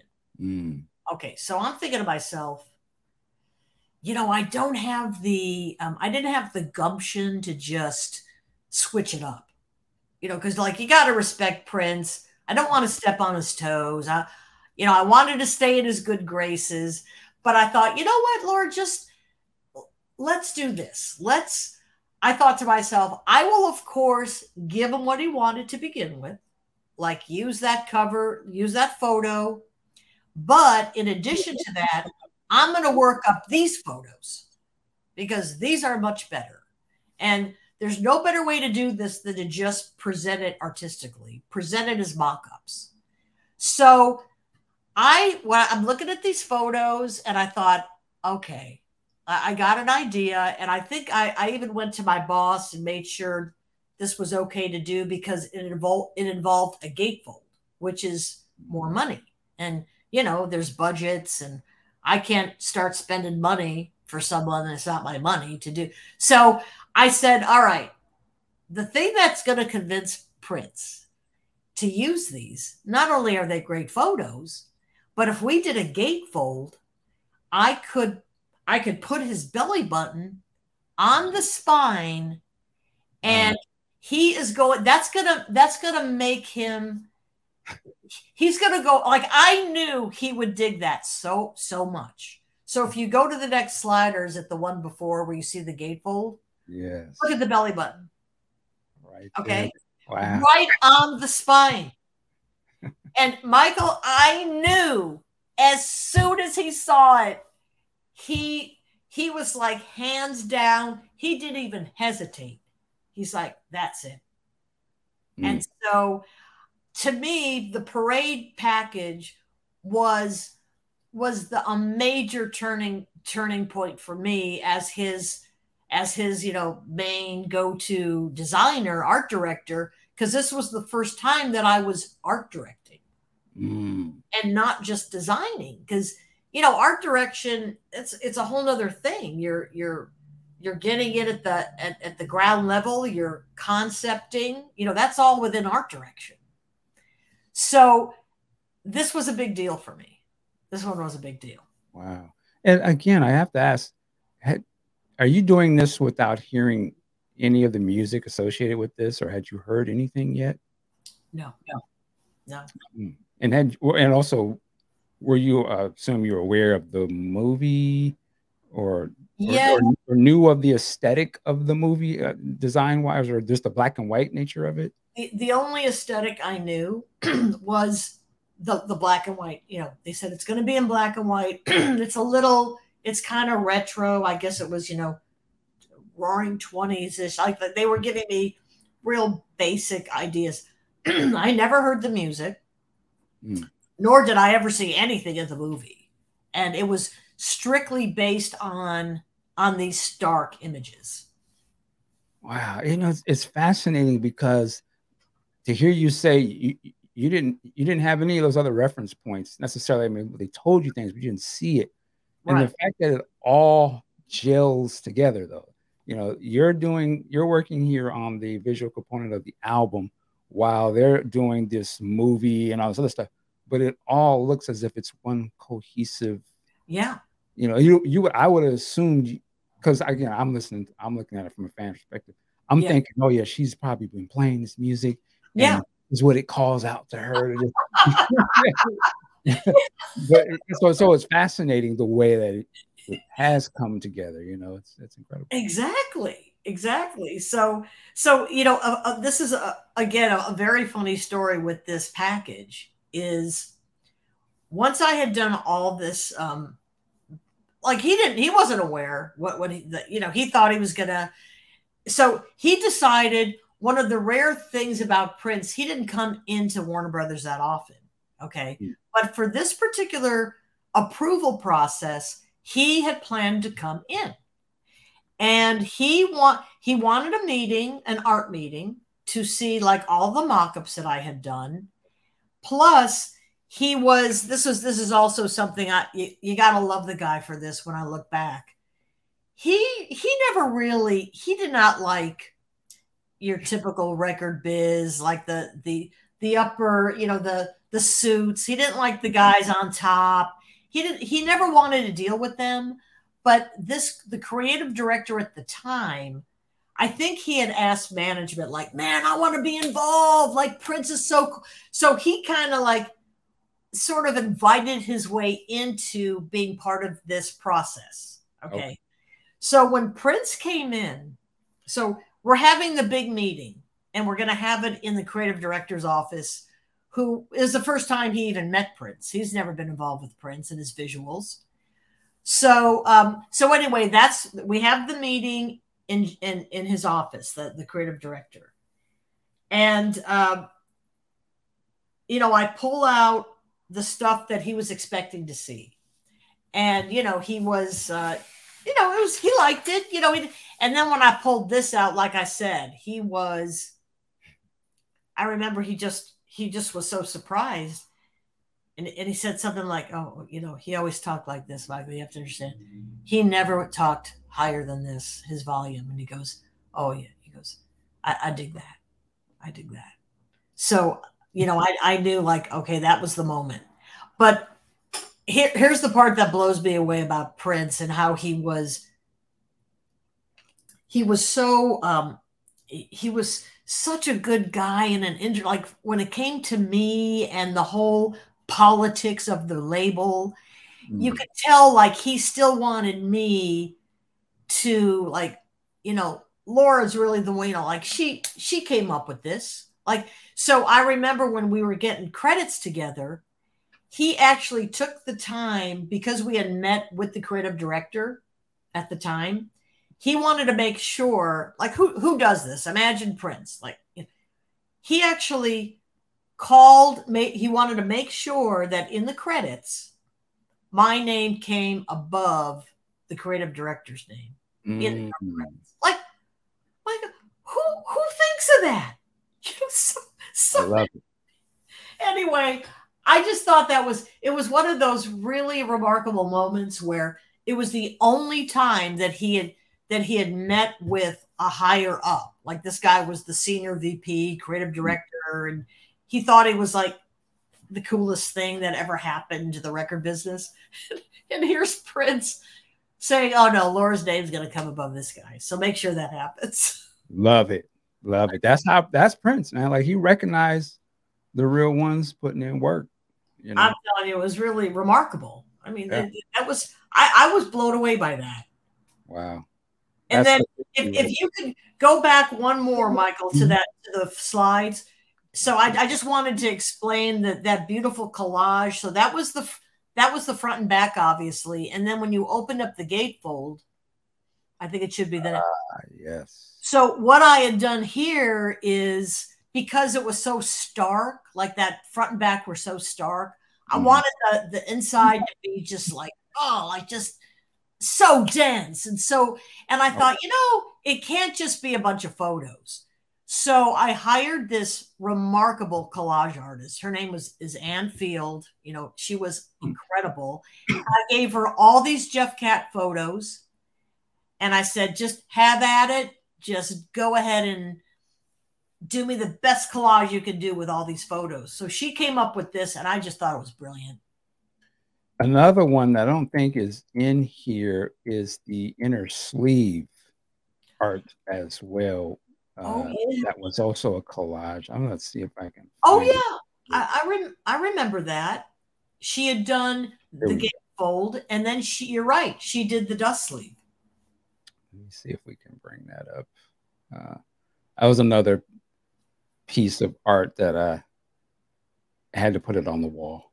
was, yeah, that was, that was uh, give me one second. Uh, actually, it may be too hard to do, and I'll throw it in as an insert. But yeah, that artwork. I, have got it. Yeah, we could we could stop for a moment, and I, I could hold it. I got it in my uh, in my vinyl collection. Actually, that's okay. Let me, do this. Okay. Let me do this. I do want to show it. I just love that my my kitty's in the corner of the couch. He's chilling. He's, that's so damn cute. Here we go. Oh yeah. Mm-hmm. As best I can get it, but yep. That was uh isn't that this great? picture here with if you can see that picture there just was so striking to me because again you you, you rarely got to see very clear on pictures and prints sometimes yes you know it's just a different type of look i was like wow he looks yeah. totally different like and just the pictures with the band and stuff and isn't that uh, great yeah i'll tell you what i think jeff jeff katz did he did amazing work with prince and i'll tell you what you know kudos to jeff because he was the the most modest you know, accommodating, uh, ego aside. Uh, do mm. you let me know what you want, Prince? Like he, Prince. That's why you know Prince. He he worked with Jeff Katz for years. Mm-hmm. Mm-hmm. Yeah, beautiful. Yeah, incredible. Beautiful. Um, yeah, he really did. And oh, again, oh, yeah, thank you. with the thank you, Michael. you know, uh, uh, graphic design is not everybody gets it, but like this is graphic design. You know, you it's like it's the the the the subtlety of it, you know, the placement of the song titles, like this this is graphic design right here. Um, I have to ask you the, the Paisley Park logo. Who, who came up with that? That's yeah, that was I hired um, the the the woman who did all of the around oh, the world in a day, you know, all that all that wonderful like psychedelic. She came up with the Paisley Park logo. Her name uh, is Margo Chase, and sadly she has passed, but she did amazing work. Absolutely. I, I have a refrigerator magnet uh, sitting on my refrigerator. That logo, so it's just like again. That's funny. I hope she knew how Oh, much that meant to us. That's- yeah, yeah. She she nailed it. She nailed that one. I loved it. Yes, she did. Uh, oh, whoa, whoa, whoa. Uh, the Mhm. mountains 12 inch. Yeah. Again, the, the 12 inches for us were mini albums. So these were up on the wall. Oh, I love that. iconic. Uh, I Love love just the simplicity of the Prince and the Revolution with the mountains up here. Yep. And you flipped it. It was almost like a double cover, you know. you had Yeah. the Alexa Paris. Yeah, yeah. It was. Uh, th- thank you, Mike. I I love this package and everything that that I that came that came to fruition around these images. I was just so happy. Another one. This well, what what uh if, if you can remember, I noticed the font is a little different in terms of the the style here. Was that just again to make Yeah, sure the song had its own sort of identity font style or Yeah, I'm, I'm surprised he went for this. I guess it was just um, he just wanted, you know, whatever. He was wide open, and I it was just typesetting. So, yeah, kind of breaking away from what I would typically use for Prince. But he obviously he he liked it enough to use it. So that was a new. It was like a one off. Okay, ladies and gentlemen, we are back. We're going to call this part two. Uh, this is just like if you went to the Lovesexy concert and you saw the first half, took the intermission. Now we back for the second half. So we are here. We're here with Laura. Thank you, uh, Laura, again for joining us and being with us today. This is a blessing to us. So we're Oh. excited. I'm loving it. Thank you. Well, let's dive right into Sign of the Times. Sign of the Times is my favorite Prince Oh. album of all time. Oh my gosh. Yeah, this is Ew. yeah. I- Oh, Michael, it's just a what a what a oh, it's just a brilliant. It's so brilliant. it is incredible. The I, I can't show you because I'm in a different room. In my living room, I have a giant, I think 65 by 65 inch uh print of the cover of the album. What? hanging- Yes, you, you're kidding? I'm not kidding. Oh my I have god. it blown up. Yeah, it's if, if if I could, I would have the whole wall uh, as, you know, with the backdrop, kind of look of the backdrop. But uh, you are just, I'm just I'm loving this.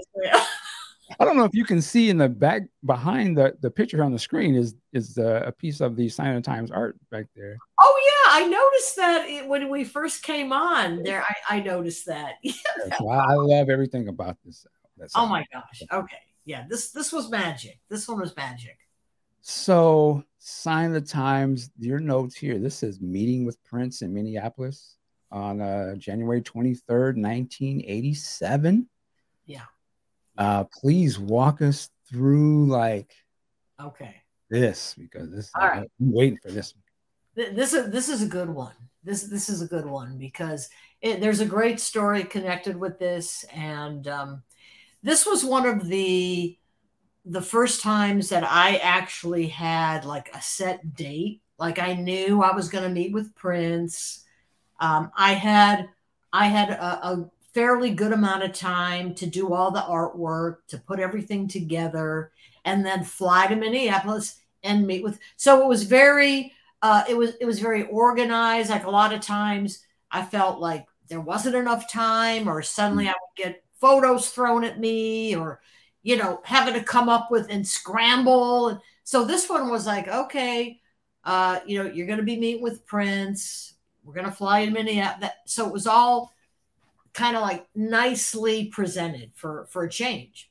Okay. So, so I get, um, I get photos. So Jeff Katz had been to Minneapolis ahead of me when. Let's backtrack. When, you know, Prince never needed an art director. You know, because he he was the art director. Mhm. So um, he would often, well, really most of the time, he and Jeff would work together. I was never involved with their photo sessions ever because Prince was the art director and Jeff, you know, he did whatever he was told pretty much.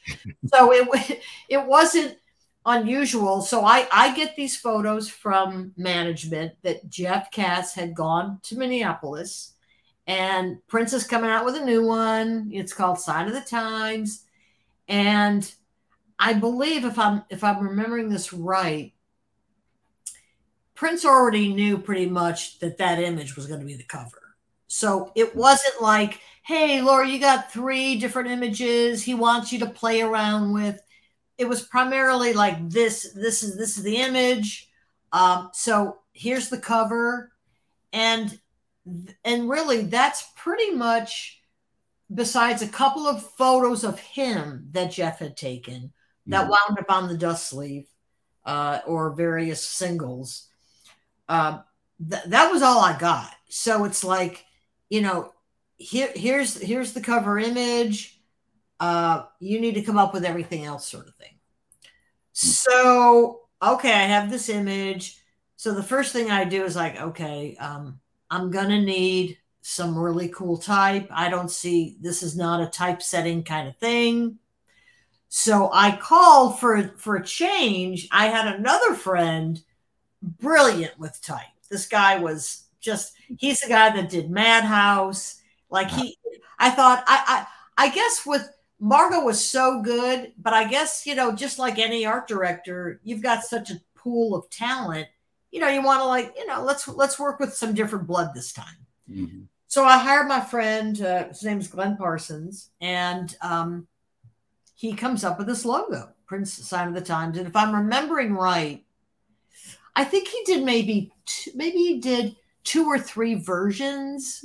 So so the so the the the big art meeting uh, that was going to take place is I was going in with you know a couple of different logos to show him and and then just ideas for the back cover and you know putting uh, just you know, basically taking taking this photo and doing the rest and coming, you know. So so I was I had my big, you know, because it was uh, there was a lot, there were so many variations of the logos. It, it was quite a lot of stuff to carry with me, but it wasn't the big, you know, the the big portfolio. This is just for this was not going to be a, a gatefold. Okay. okay. So so at that point in time, you know, I'm feeling pretty good. I'm feeling my confidence is growing with Prince.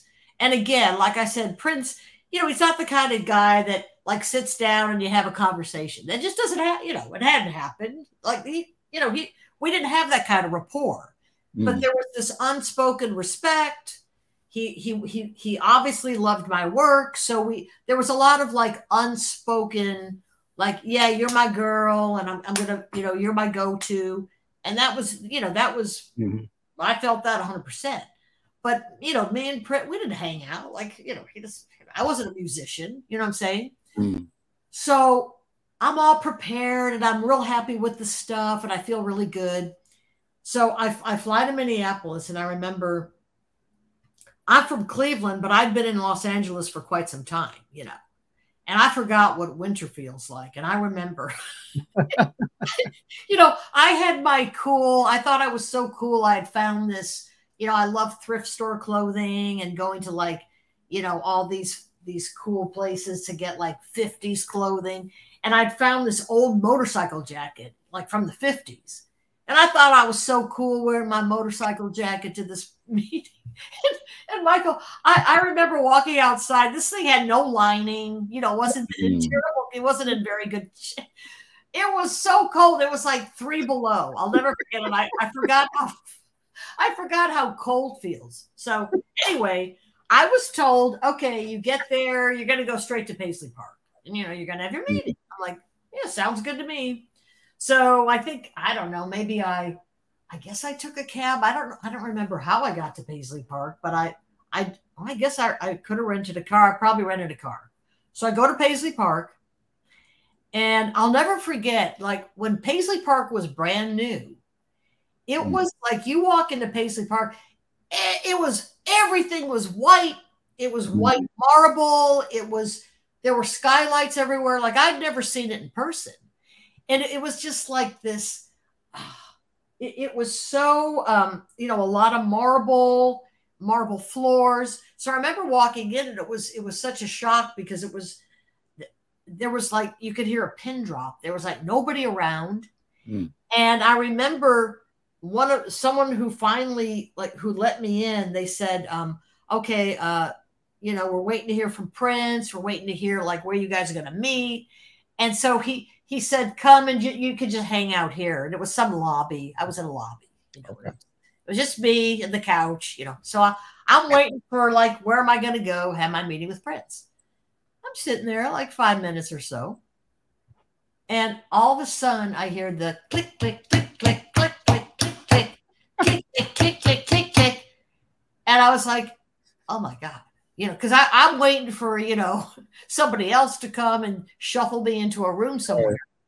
And I and I knew Michael. I'm like, oh my god, that it's Prince. Like I know that's Prince. So I remember, like I I I, was about to turn around, and and I'm not kidding. This is for real. All of a sudden, I hear he goes, "Hey, LiPuma," and I was like, "Oh my god, am I in a dream?" And I, I look, I look at him. I like, I turn around. And he goes, and he's like, he's like bopping up to me, like he's a. He goes, he goes, hey, hey, LiPuma, Uh, I decided we're not going to meet here at Paisley Park. I'm I'm going to take you to my house. We're gonna we're gonna have the meeting at my house. Oh wow! And I'm like, oh my oh my god, oh my god. I, first of all, I wasn't used to Prince just being a guy. Right. Hey, LiPuma, like what? Like, so so like I was like I was so taken. I was so I was so I was off like I was off my game. I didn't expect it. And and I was like, oh, uh, okay. And he goes, hey, follow me. I'm driving. And I'm like, oh my god. Head blown. oh my god. Okay. So I go, I'm trying to be normal too. And I'm like, oh, okay. So I'm gathering my things. And I remember like we're walking down the, you know, we're, we're like, it's all marble and the sound of his boots. I'll never forget the click, click, click. And, and he was acting like he, he just seemed so happy. Like I'd, I'd never seen mm-hmm. the side of him. So I'll never forget, like we get into, he had this enormous, big, beautiful black BMW. He's driving. So we, we get in the BMW, you know, and I'm like, I, I, was trying to be cool, but it's like I, I was I was I was nervous as hell. Like I, I didn't expect so I get out there. This is the funniest part. So he's he's you know he's pulling out of Paisley Park. We got a good twenty minute drive. It's not like his house at the time was not right around the corner. You know? Okay. so so he I remember we're, we we drive out of Paisley Park and I was so nervous. I I couldn't get the seatbelt to to snap. Like I'm going like.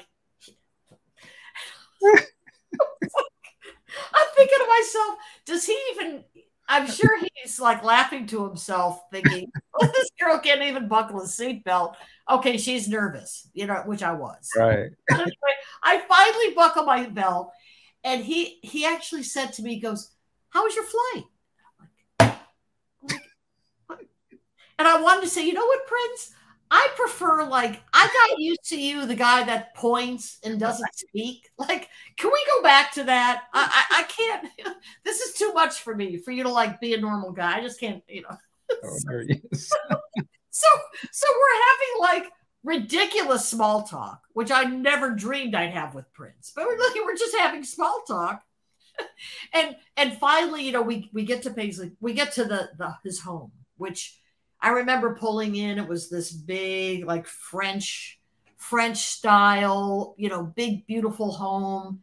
Mm. Pretty isolated, you know, he had there was a lot of property around it.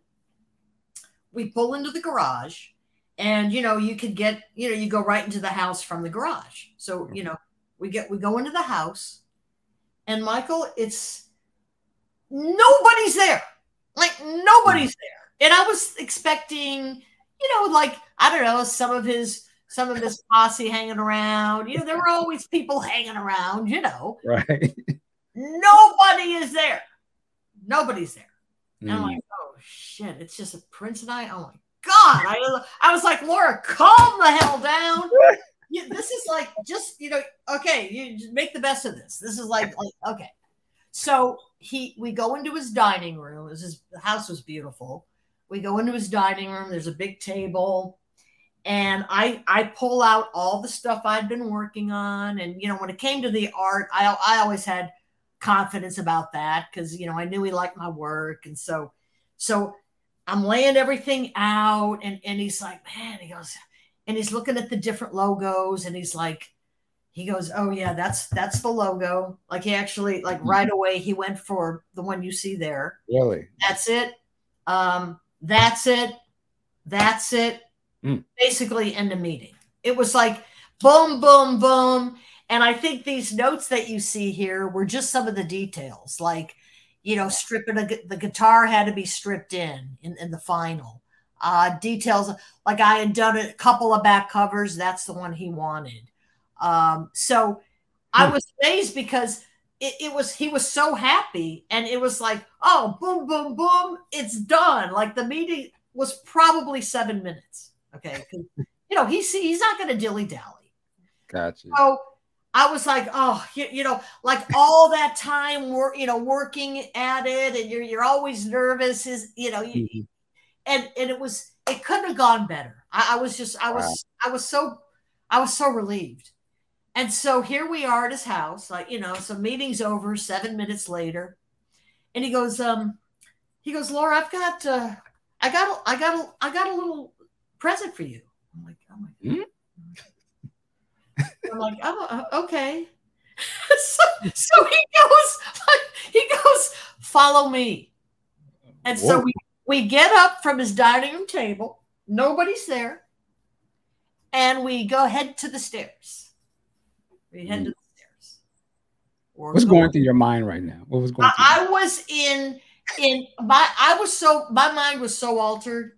And I'm like, oh my God, we're going upstairs. Like, what are we doing? Like, what is going on here? So, so, I mean, I, you know, I never, even for a hair of a second, I never felt like, oh, this is going to get funky. This is like, what if he, like, this can't be happening, but what if something like, like, I never even, I never thought for a hair of a second, like that anything weird was going on. And I thought, okay, he's got a present for me and we're, we're going upstairs. so so we go up these steps, which felt like it felt like it took forever to ascend these stairs. And Michael, we, we get to the top of the stairs, and there's this massive room. It's and I'll never forget it was circular. It was a circular room.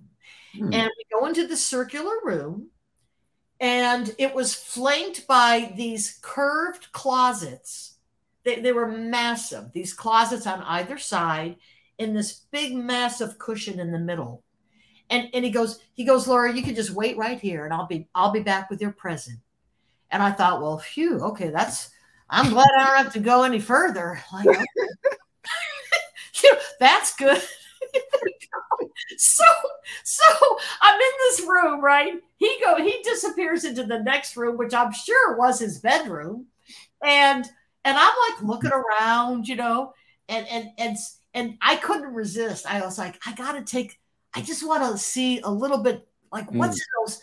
Like the closets were open, so you didn't have to like open a door and and and be intrusive. So I just kind of I kind of glanced in, and do you know, Michael, one of them, all that it had were his boots. Okay. Oh wow. So he had boots every color you can mm-hmm. imagine mm-hmm. hanging, like hanging on hangers, two of every color under the rainbow. Wow. And they were just hanging perfectly, two in each color, just as as long as the closet was, and it was curved. I, I remember going, "Oh my god! I, I, oh my god! I'm, I'm I'm standing here in Prince's Boot closet." I just thought this is like I never expected any of this. Uh. So so I you know I gather my wits again, and I'm and so he comes out, and he's like, um, he goes, "This is for you." And I remember I can't I don't know if it, I don't think it was wrapped. It wasn't wrapped. So he hands me it was a set of like I'm thinking, oh my god, am I going to get some like cool jewelry that has like the Prince logo or you know, I had no idea. So what it was, it, it was a leotard, okay, like a top and bottom of a leotard. Is that one of the pictures I think you sent me? Yeah. So if you want to, if you want to go to that picture, I was wondering okay. what that was about. Okay, that was. These are more notes. More notes. This. Yes. yes. So so Michael, this this peach leotard was was like, hey, I got something for you. like, oh so so this is what he hands me, and I'm mm-hmm. like, and I, I I was like, wow, that, you know, I know Prince, so I guess like that was his way of saying, man, you're you're in the inner circle now, honey. Like you, yeah, you know Prince. You, it's, it's like so oh wow. So this is so interesting. I'm not kidding. This is what he handed me. And and I remember I remember like folding it back up and he goes, he goes, okay. He and he he he's he goes back downstairs and basically that was it. Like that was the meeting. We we we left the house. Huh. We went back to Paisley Park and he thanked me again. He was very gracious.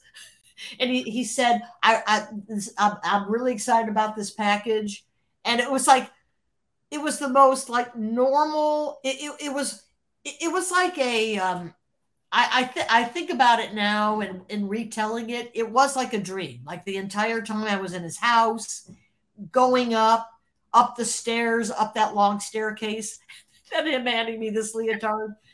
And i'll tell you what that leotard smelled like his french perfume for years. I never put it on and then when I had my a daughter, she's like, I want to put on that Prince leotard. I'm like, hail to the no, one's ever putting that on, honey. Right. Nobody. so I imagine you still have this in your oh, possession. Oh yeah, that's that. I just photographed it for my. Oh. yeah, so that's I have it. It doesn't smell like him anymore, unfortunately, oh, wow. but it is. It's pristine and never been worn, baby. Wow, I was looking over the pictures and I was like, I, I didn't know what I was like. I was like, wonder what this is about. I had no idea it was. You know, what's fascinating is so you were meeting with him to show the final sort of art of the Sign of the Times project. Yeah. Now, to me, looking at this, when I first saw this, I said, "Oh, this is a Lovesexy thing." Exactly. Because he, I know, was the song on Lovesexy. Even the styling of this dress is the Lovesexy aesthetic. But this is blowing my mind that he had this back even before Sign of the Times came. Yeah, is isn't that interesting, Michael? Because Prince being so genius that he, he had so many ideas flowing in and out of that brain mm. all the time. Mm. He had a lot of his Lovesexy visual sensibilities and the whole visual vibe of that release. He already had it. Mm. He already had it. Wow. So uh, it, that, that's a good observation because that is very Lovesexy because see the eyeball? Yep. Okay. In love the Lovesexy package, this is before computers, every single eye, like I went here, I went there. Guess what had to be used? That eyeball. Mm. That eyeball. So that graphic in Lovesexy, I mean the the the uh, typesetter did a brilliant job because I wasn't going to splice in ten thousand eyeballs. like no, so, I, so the typesetter actually put it in photographically. Like every time there was an eye, he put in that eyeball. But mm. that is a very interesting point. That yes, that he had already had that in the can. Man, uh, well, yeah. thank you for sharing that story. That was a brilliant story uh, going to his house. And, and you know what I love about it is that when you described his demeanor. Oh my God. You know, he went from being, like you said, he would just point. Yeah. You know, kind of doing that Prince thing to like, hey, you know, he's totally different type of person. Yeah. You know, All right. And then, and then listen, this is this is another wonderful thing to interject because again, like when Prince was so thoughtful to, you know, make sure my name was put above the Mr. Hot in the Pants, creative director doofus that thought he was so freaking cool. It, you know, so along those lines, t- two times he came into Warner Brothers for big meetings, like with the president and the chairman mm-hmm. of the board, twice. Okay? okay, and both times, you know what he, you know what he asked of me for those meetings? Like these were meetings that had nothing to do with art. Okay, he was coming in to like talk to the big boys about you can imagine. Mm-hmm. He wanted me to come down to the lobby and escort him to the president's office. Really? And he knew like how what a big deal that would be because everyone like the you know the limo pulls up. Like prince is here prince is here um and then here's here's me the you know little old lord from the art department and i i greeted him and we walked side by side. It was like very ceremonial. We walked side by side. He knew how to get to Mo Ostin's office. You know, he knew where it was. Yeah. But no, he wanted me to escort him. And I always thought that was one of the coolest damn things he ever did. Because wow. He was That's just showing the whole company like she she's my girl here. Yeah. yeah. Yeah.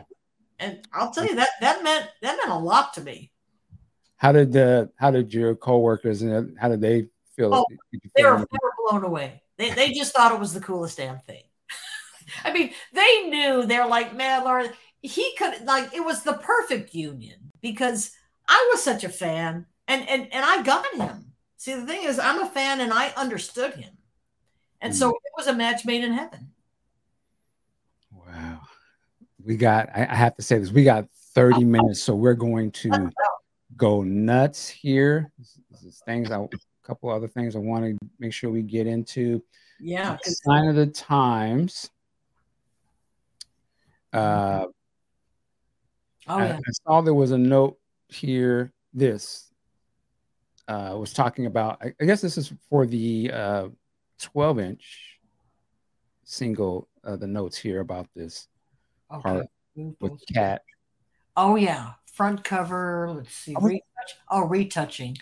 Turn. Did he tell you the color peach? Yes. Oh wait, um, no, he didn't specify a PMS color, but he everything was to be peach and black. He he was okay. done with the purple. Purple did have back in the day we had PMS colors. Do, do designers still use those? I'm not even sure. Uh, yeah, they do. Yep. okay, so PMS. yeah, PMS purple it was the it was 264 or 265. He, he was over that at that point is like peach and black. So he so I picked the peach, whatever that was. I don't know what it was a PMS peach. Okay. And everything in this package obviously was based on peach and black.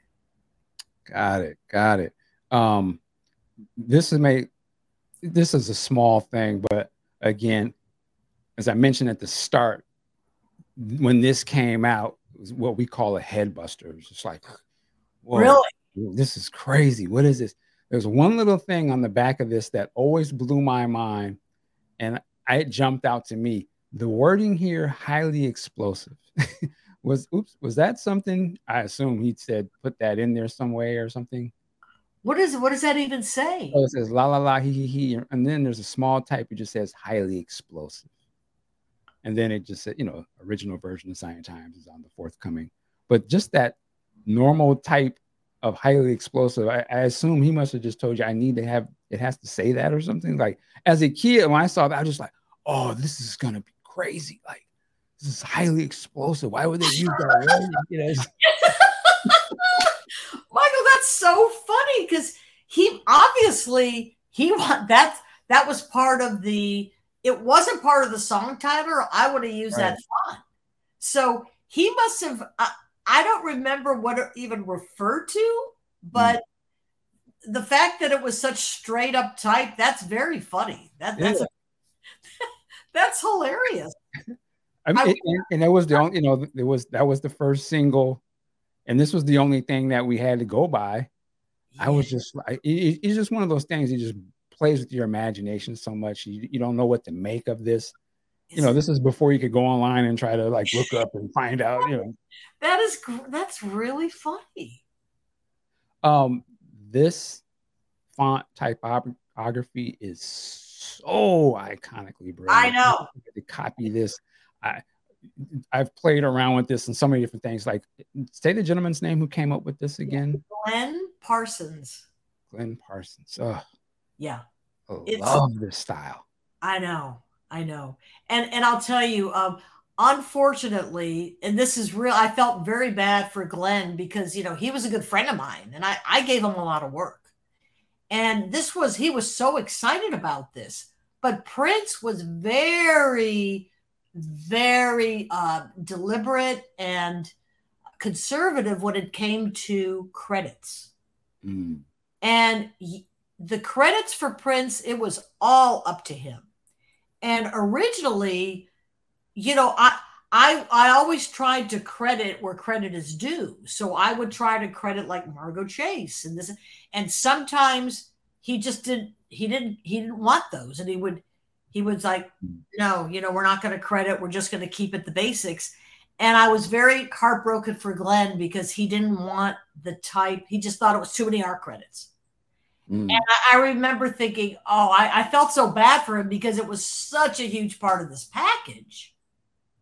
So he never he he just didn't he he, he excluded his credit, which was unfortunate. Well, we're giving him his flowers today, sir. Thank you.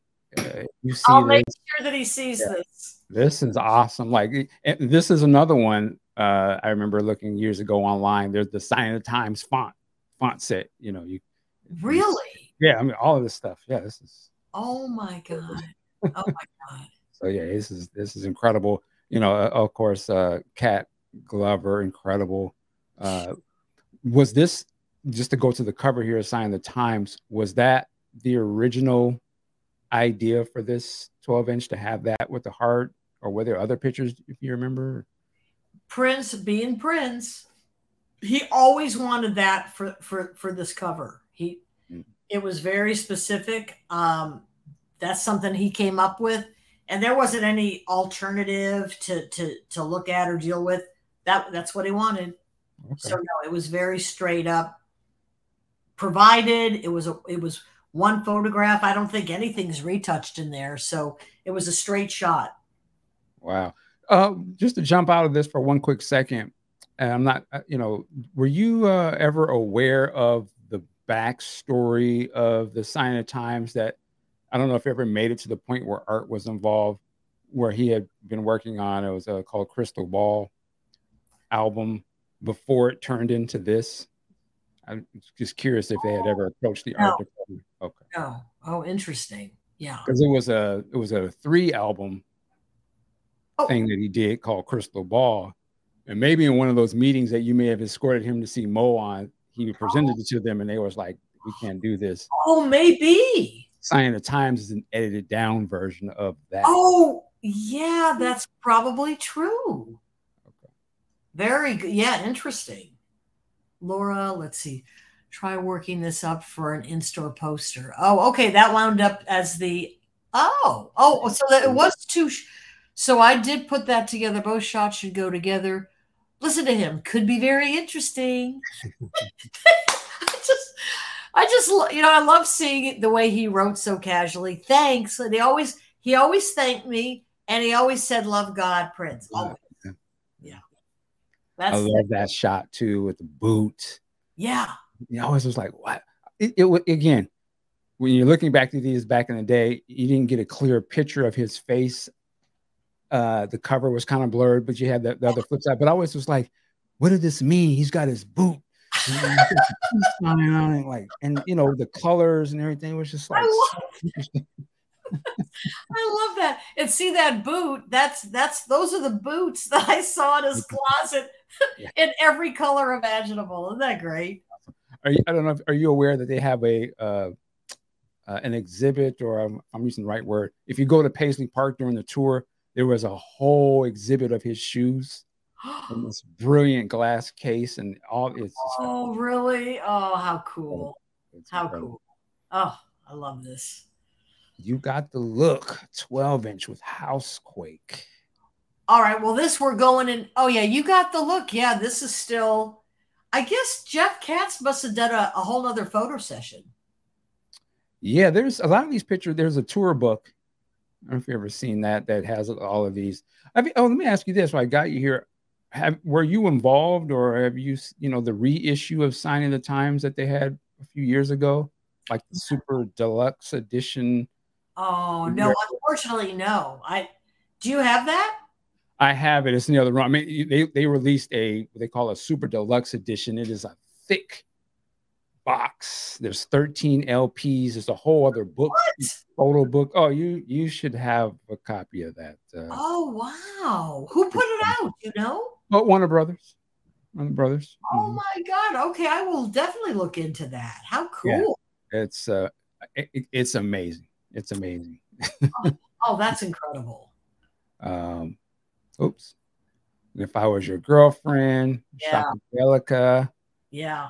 So oh, pictures like this, were these was this picture the cover picture? Was that provided to you like that, or is that something you did? I was because I'm like this Photoshop, but I don't even have Photoshop like that back then. So I was curious how they were able to do how they do stuff like that. I think in this case, I think that was provided. Okay. And he probably asked Jeff, you know, Jeff put you know put this together for me, and you know he he loved it. So yeah, that was all provided. Okay. Uh, let me see where we're going here. Ah, so this was about la la la he he he. Oh, and, and Michael, just for your fans, yes. um, that is his writing on the left hand side. Oh, really? Yeah. He's laying. Okay. Yeah. Wow. That's his writing. The la la la he he he. That's him. Oh, I did not write that. That he wrote it. He he took my little notebook because I'd always have these notebooks at our meeting, mm-hmm. and he he wrote that, and it said meeting. Oh, meeting number two, Minneapolis. Yep. So I, I just love that that was, and you know what's interesting under he he he. I wonder what he crossed out. Oh, you know what? You know, uh, I wonder because that's when he thought of like that little line that you that you pointed. Oh out. yeah, yeah. Yeah. Who knows? I don't. I don't know what's under there. Interesting. It is interesting. It's I always feel like sort of unlocking, you know, going. Oh, the mystery is in it. Yes. Yes. um, I'm just gonna jump a little bit yeah, here. I think next, the next would be Lovesexy, of course. Yeah. Oh, oh. Black Oh my God. Now, uh, I'm sure you were aware. Obviously, you, you did this. Yeah.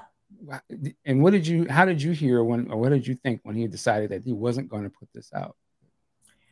You know, because I was just you know just in the art department, I never knew the politics behind it. But apparently, you know, he either he wasn't. You probably know more about this than I do, but I think he just realized I, you know, I don't think this is yeah, yeah par, up to par. But I remember everyone was always so eh, up, you know, concerned about his packaging. I'll never forget. I went to visit a friend in Seattle, as a matter of fact, who's still there. And when this was getting printed, like, okay, Michael, you see, it's all black. and all there is is a peach number on the spine. They actually called me from the printer and he said, do you want a warm black or a cold black? I'm like, are you kidding me? I'm on vacation. Just make it freaking black. I, I, I couldn't believe that they were tracking me down. That's just a funny a funny behind the scenes story. I love it. That's funny. Yeah. yes. Oh. Oh, sexy. Oh, ah. the last one, Michael. So, the cover. Okay. All right. The cover I'll tell you what, great story. And I know we were running out of time, but I have to tell you the story. Yeah. yeah. So I was told, you know, for Lovesexy, like I said, I never went to photo sessions. You know, uh, that was always how it was. And I heard he was going to be doing a photo session in LA. And I'm like, oh, I can't wait to see the photos, blah, blah, blah. So I'm at work. It's about four o'clock, and I get a call from from Prince's management. And they're like, man, you know, Prince is shooting the uh, Lovesexy cover today. And he wanted to know if you could go. And I'm like, go, go to the photo session? And they go, yeah, he wants you there. And I'm like, okay, you know, yeah, I'll, I'll go. Mind you, Michael, I'm like, I've never, you know, I never art direct photo sessions for him. So I'm like, yeah, I'll go. So I show up at this another one of these big sound stages. And I walk in, and this guy, uh, Jean Baptiste Mondino from Italy, great guy, and he comes up to me, and he's he's a little embarrassed. he goes, he goes, Laura, you know, in, in this wonderful Italian Italian accent. He goes, "Okay, I'm about to shoot Prince." And I look over, and you know, usually you're in a photo studio, you can see like the lights are set up, and you see where the artist is going to be sitting. And there's a big wall. Like all I see is a big wall. He goes, Now, Laura, I, I just I just want you to know these are instructions from Prince. He wants you seated on the other side of this wall while I'm photographing him. He wants you to sit here and then I'm going to photograph him. I'm like, what? Wait a minute. Like, I'm just to sit behind the wall while you're photographing him on the other side of the wall. And he goes, Yes, I know it's strange, but that's what he wants to do. I'm like, Okay, okay. I'll. So I'm on this little like folding chair. There's no music. He gets photographed. Boom, boom, boom. 30 minutes later, it's over. I don't even see Prince. He doesn't say hello or goodbye. Mm-hmm. And Jean Baptiste, he goes, Thank you very much, Laura. It's done. I'll send you the photos when they're ready. So, so Michael, I, I'm thinking, okay, that was weird. And can you imagine looking back now when I, I mean, he wanted me to be sitting. Was he naked? I don't know. But, but look at that cover. I just think it's, right. it is just one of those really funny inside stories. Okay. So you were there during I was there behind the wall. I never saw him. He never said hello or goodbye. And that that I swear to God is a true story. But he wanted you there. That's the that's it. He wanted me there, which never happened. I was never at a photo session. This was the only one. And I didn't know what the image was. I didn't know what they were doing. Well, this is what they were doing. now, wow. So when when you finally got the photos, were there a, a number of poses like this, or I'm just very curious? No. Okay. By the time I got this image, Jean Baptiste Mondino had put the whole thing together, and that was the cover. That was the cover. There was no discussing it. He he didn't even want type printed on the cover. And mm. here's the weirdest part: it's a great inside story. He did not want he he made me promise through the management. Nobody is to see this cover before it's released. Nobody. Oh wow. Not the president, not the chairman of the board. Nobody's going to see this cover until it's done and printed and out. So at one point, the president of the company comes into my office. He goes, Laura, what's what's going on with this Prince cover? We can't. And, and I said, Lenny, his name was Lenny Waronker. I said, Lenny, you're putting me in a weird spot. I've made a promise not to show you. Mm. And he, being a really cool guy, said, okay. And so I just, I just think that's a funny inside story. I've never heard about that. Never wanted anybody, and nobody did because I'm the only one that had the artwork. So, and they were like, "Well, I we hope it's okay," and I'm like, you know, it's it is what it is. So, what did you think about it? You knowing what it was, did you know like, yo, this is gonna be this could be kind of controversial or something like, or did you no, think? I, was- I didn't think at I I personally did not think it was controversial. I just I loved it. I thought it was a little I was a little disappointed only in the the style of it because Jean Baptiste was very edgy at the time. I imagine like something edgier, but Prince wanted this beautiful kind of dreamlike, a little bit corny. I, I must say, I thought it was a little bit corny, but it was Prince. So to me, I was like, man, this guy could, you know, he could pull off anything. I, I, the I, I I've so I'm so used to it now, but I can remember seeing it for the first time. I just was like, man, he's crazy. I, I just didn't understand. You know, and of course, you know, when it was for sale, you had to ask for it. It was, you know, behind the counter. Oh, I don't, you know, I don't remember that. Yeah, they didn't put that out. You had to, you know, so it was sort of a whole thing. Like you have to go ask for this. What? Oh yeah, yeah. That they couldn't. They didn't put this out. Oh my god, I forgot. I didn't realize that. Oh, absolutely, it was behind the counter. And, and you know what? My is that a, not the most absurd thing? You know, well, today it would be, you know, they blasted out, but yeah, back then, '88. Yeah, oh my god, that is hilarious. yeah, they and that's I, and that was one of the things I I don't want to say that hurt the album, but I think because it wasn't you couldn't just openly yeah. Yeah. Even well, you you know, even the uh, some of the ad stuff. It was I think it was the close up of his hand. It was. I used. I I thought that was. I thought that was lovely, like the close up of his hand, and mm-hmm. to me, I, I thought that was more interesting than the whole image, really. But mm-hmm. and I and he was cool enough to let me, like, give me the liberty to do that. Okay. And yeah. then, oh, I, I was wanted to ask you about the Lovesexy. So the Lovesexy uh 12 inches, at least Alphabet Street and I believe Glam Slam. Weren't they like those clear plastic sleeves? Yes. Where did that idea come from? That, would, that must have been I, I that must have been Prince because well the other thing about this packaging, I don't think there there was really no other photos that were done. Like every photo with the hmm. photos that Jean Baptiste took, I think the only photo Prince wanted to use was for this photo uh, illustration thing. We didn't use any other. I never saw the photo session. Yeah, I think you. Yeah, I think you're right on all the stuff that came out album wise. I don't think there were any other. Now there was those pictures end up being in the tour book and some other things, but uh, yeah, right. Yeah, yeah. I don't. So I think maybe the clear sleeves were a cool way. Like we didn't have photos.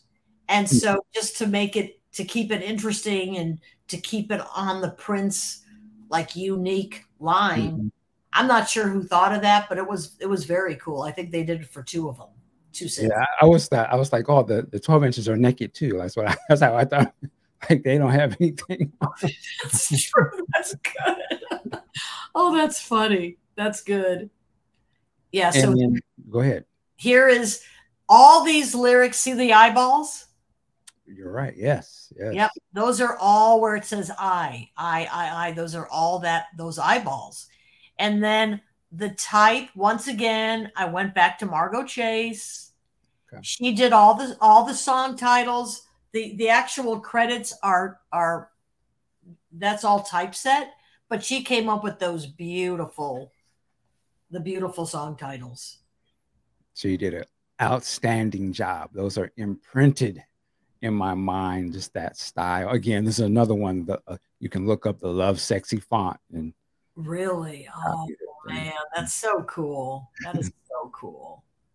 I love this here. So I'm assuming this was, was Prince giving you the uh, yeah list of the, it, yeah. it, it almost and that's his writing. His that's writing, yeah. I was like, it seemed like that was been copied feel like I've seen, well, maybe I've just seen his writing before, but the word glam slam and the way it's positioned, I feel like I've seen it printed that way in something. I don't really. That's, yeah, that was he. That that's his writing, and it came straight from management. Mm. Yeah. And did you create the the arrow thing? Because yeah. yeah. I know he was wearing like the heart. He would wear the heart mirror kind of thing, and he had the arrow. Was yeah. that sort of an aesthetic thing that he kind of passed down to say, I, I want this? Or? Well, I just took whatever existed, you know, and so I was honing in on whatever whatever visual cues he had, and the arrow was one of them. So I ran with it. Wow. Yeah. Wow. Uh, see, this is uh, looks like you went to one of the concerts. Yep. Oh yeah. That was that was so much fun. Oh my god, that was 88. Whoo! My yeah. last that was my last cover. Wow. Yeah. A couple yeah. of these other ones here. Is this you here in the photo down there? Yeah, yep, that's me. I was standing in for lighting. Oh wow. Was Prince present during this? He was not at that photo session, no. But that was, you know, he put me in charge of Sheila E. And I, I was I was honored that he that he just let me do it and I art directed it and you know did the whole nine yards. Wow. Yeah, they, they, were almost like they were movies. Well, I guess it kind of you know Sheila E. in the glamorous life, you know, right. Sheila E. in Romance sixteen hundred. Exactly. Uh, exactly. Yeah. And you know, it's so funny. I've seen this rec- this album cover for the first album. I never noticed there was a guy. Well, you know what's funny? you know what's funny, Michael? That guy was a friend of mine. Bless his heart, he he has passed, but uh, he was trying to be an actor, and so I was like, "Hey, Pete, you you want to come and like be an extra and you make 500 bucks just to lay around in a hallway all day? So that, was, that was a good friend of mine peter peter drain. Peter drain. Yeah. Oh oh man. So i love these right here. I love that like i said that yellow oh that logo the madhouse logo. Who, who created that again? Okay uh, all right. Shout out shout out to glenn parsons again. Glenn parsons incredible I know. I'm telling. He nailed it. Wow. And was this uh talk to us? What did Prince or the management give you these pictures and explain what this was going to be, well, or like? Well, this is a great. I, I, don't know how much more time you have. I'll try to make it brief. About ten minutes. Okay, this is a great story because when um, okay, so I was told that Prince had a model you know, obviously he had he had picked the model. Mancina. I, I, yeah, what's your first name? Mancina. Mancina. Yeah. So he he had this model and he wanted to do a shot on the beach of this of this model. Like I'd not seen, I'd not met her. I did not know what she looked like. And the thought of shooting on the beach was kind of a nightmare because of the, the sand, the lighting's not that good if you're not there at sunset, like high, you know, it's bad lighting. And I thought, oh my God, I just thought this would be so much better to to create the beach indoor as like a technicolor, you know, when color first came out, it was called Technicolor. Mm-hmm. And it was real saturated, like the Wizard of Oz. I don't know if you it, you know, who ever forget when that came into color from black right. was brilliant. Mm-hmm. And I wanted to create like that technicolor thing. So I wanted to suggest doing it indoor. And let's bring the beach indoor. We'll do this beautiful set. So I remember it was one of the few times that I talked to him on the phone about a cover. And I'm like, you know, I was like, Prince, you know, at that point, I was able to again feel feel the ch- my chops, and I said, "Look, you know, I think it would be so much cooler just visually to bring the beach inside, mm. like create a, you know create a set. You could control the light and make it look like Technicolor." And he he was very silent because he was all set, and he goes, "Okay." Let's do it both ways. Ah. And I was like, oh my God, so I have to do the beach and the inside.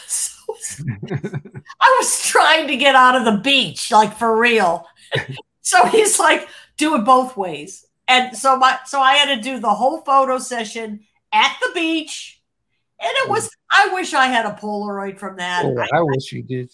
oh, do I wish. And then, of course, when we did it indoor, Oh, there was no comparison. It was much better. Mm-hmm.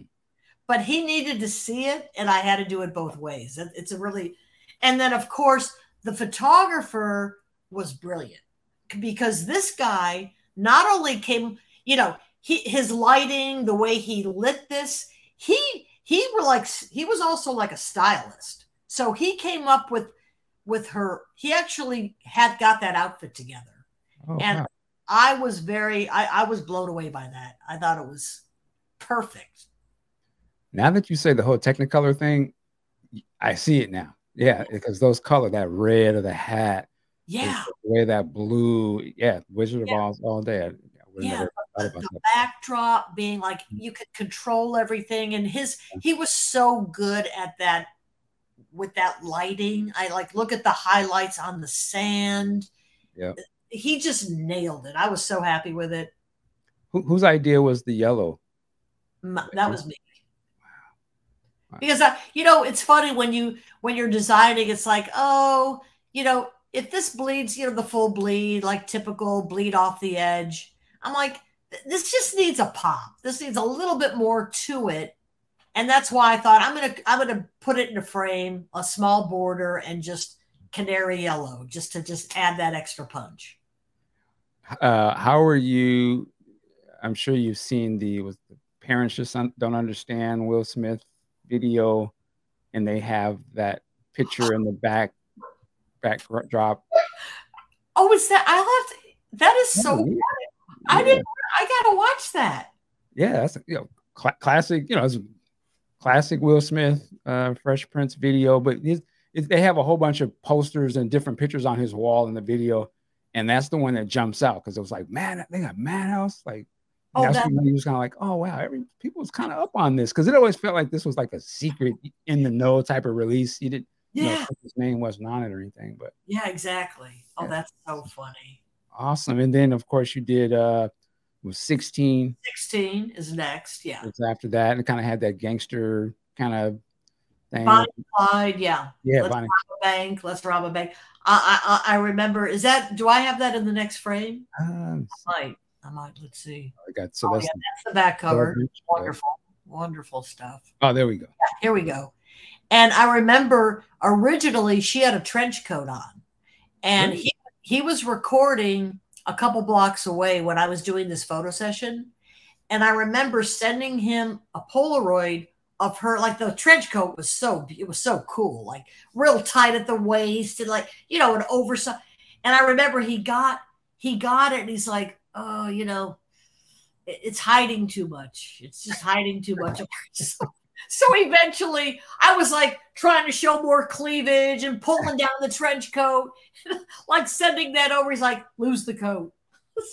oh man, I wish we could see that. Ah, love it. I, this, I love this too. I went to the Burbank, uh, the Warner Brothers lot.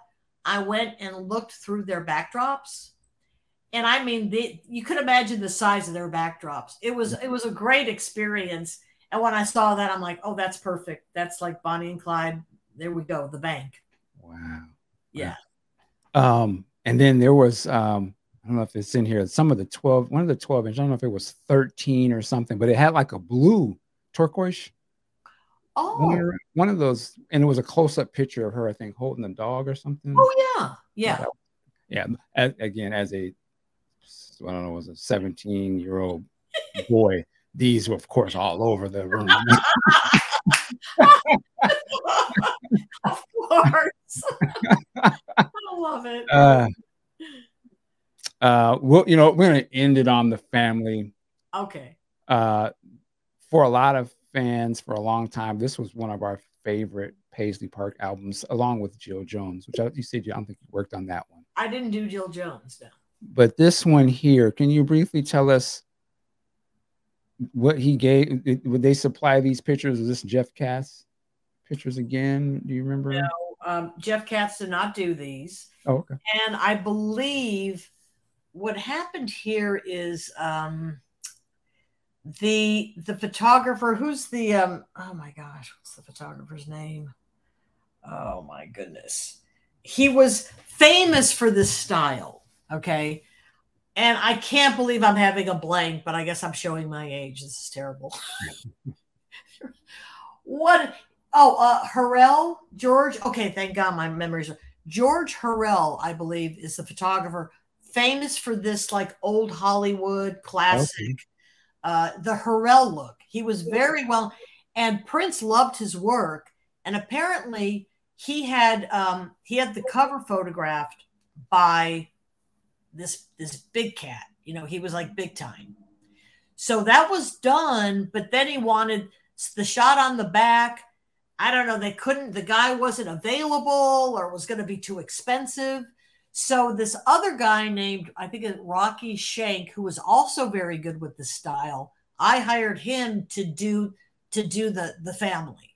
And okay. so it's I was trying to make it look like the same photographer and I think Rocky did a did a fine job and so these are two different photographers.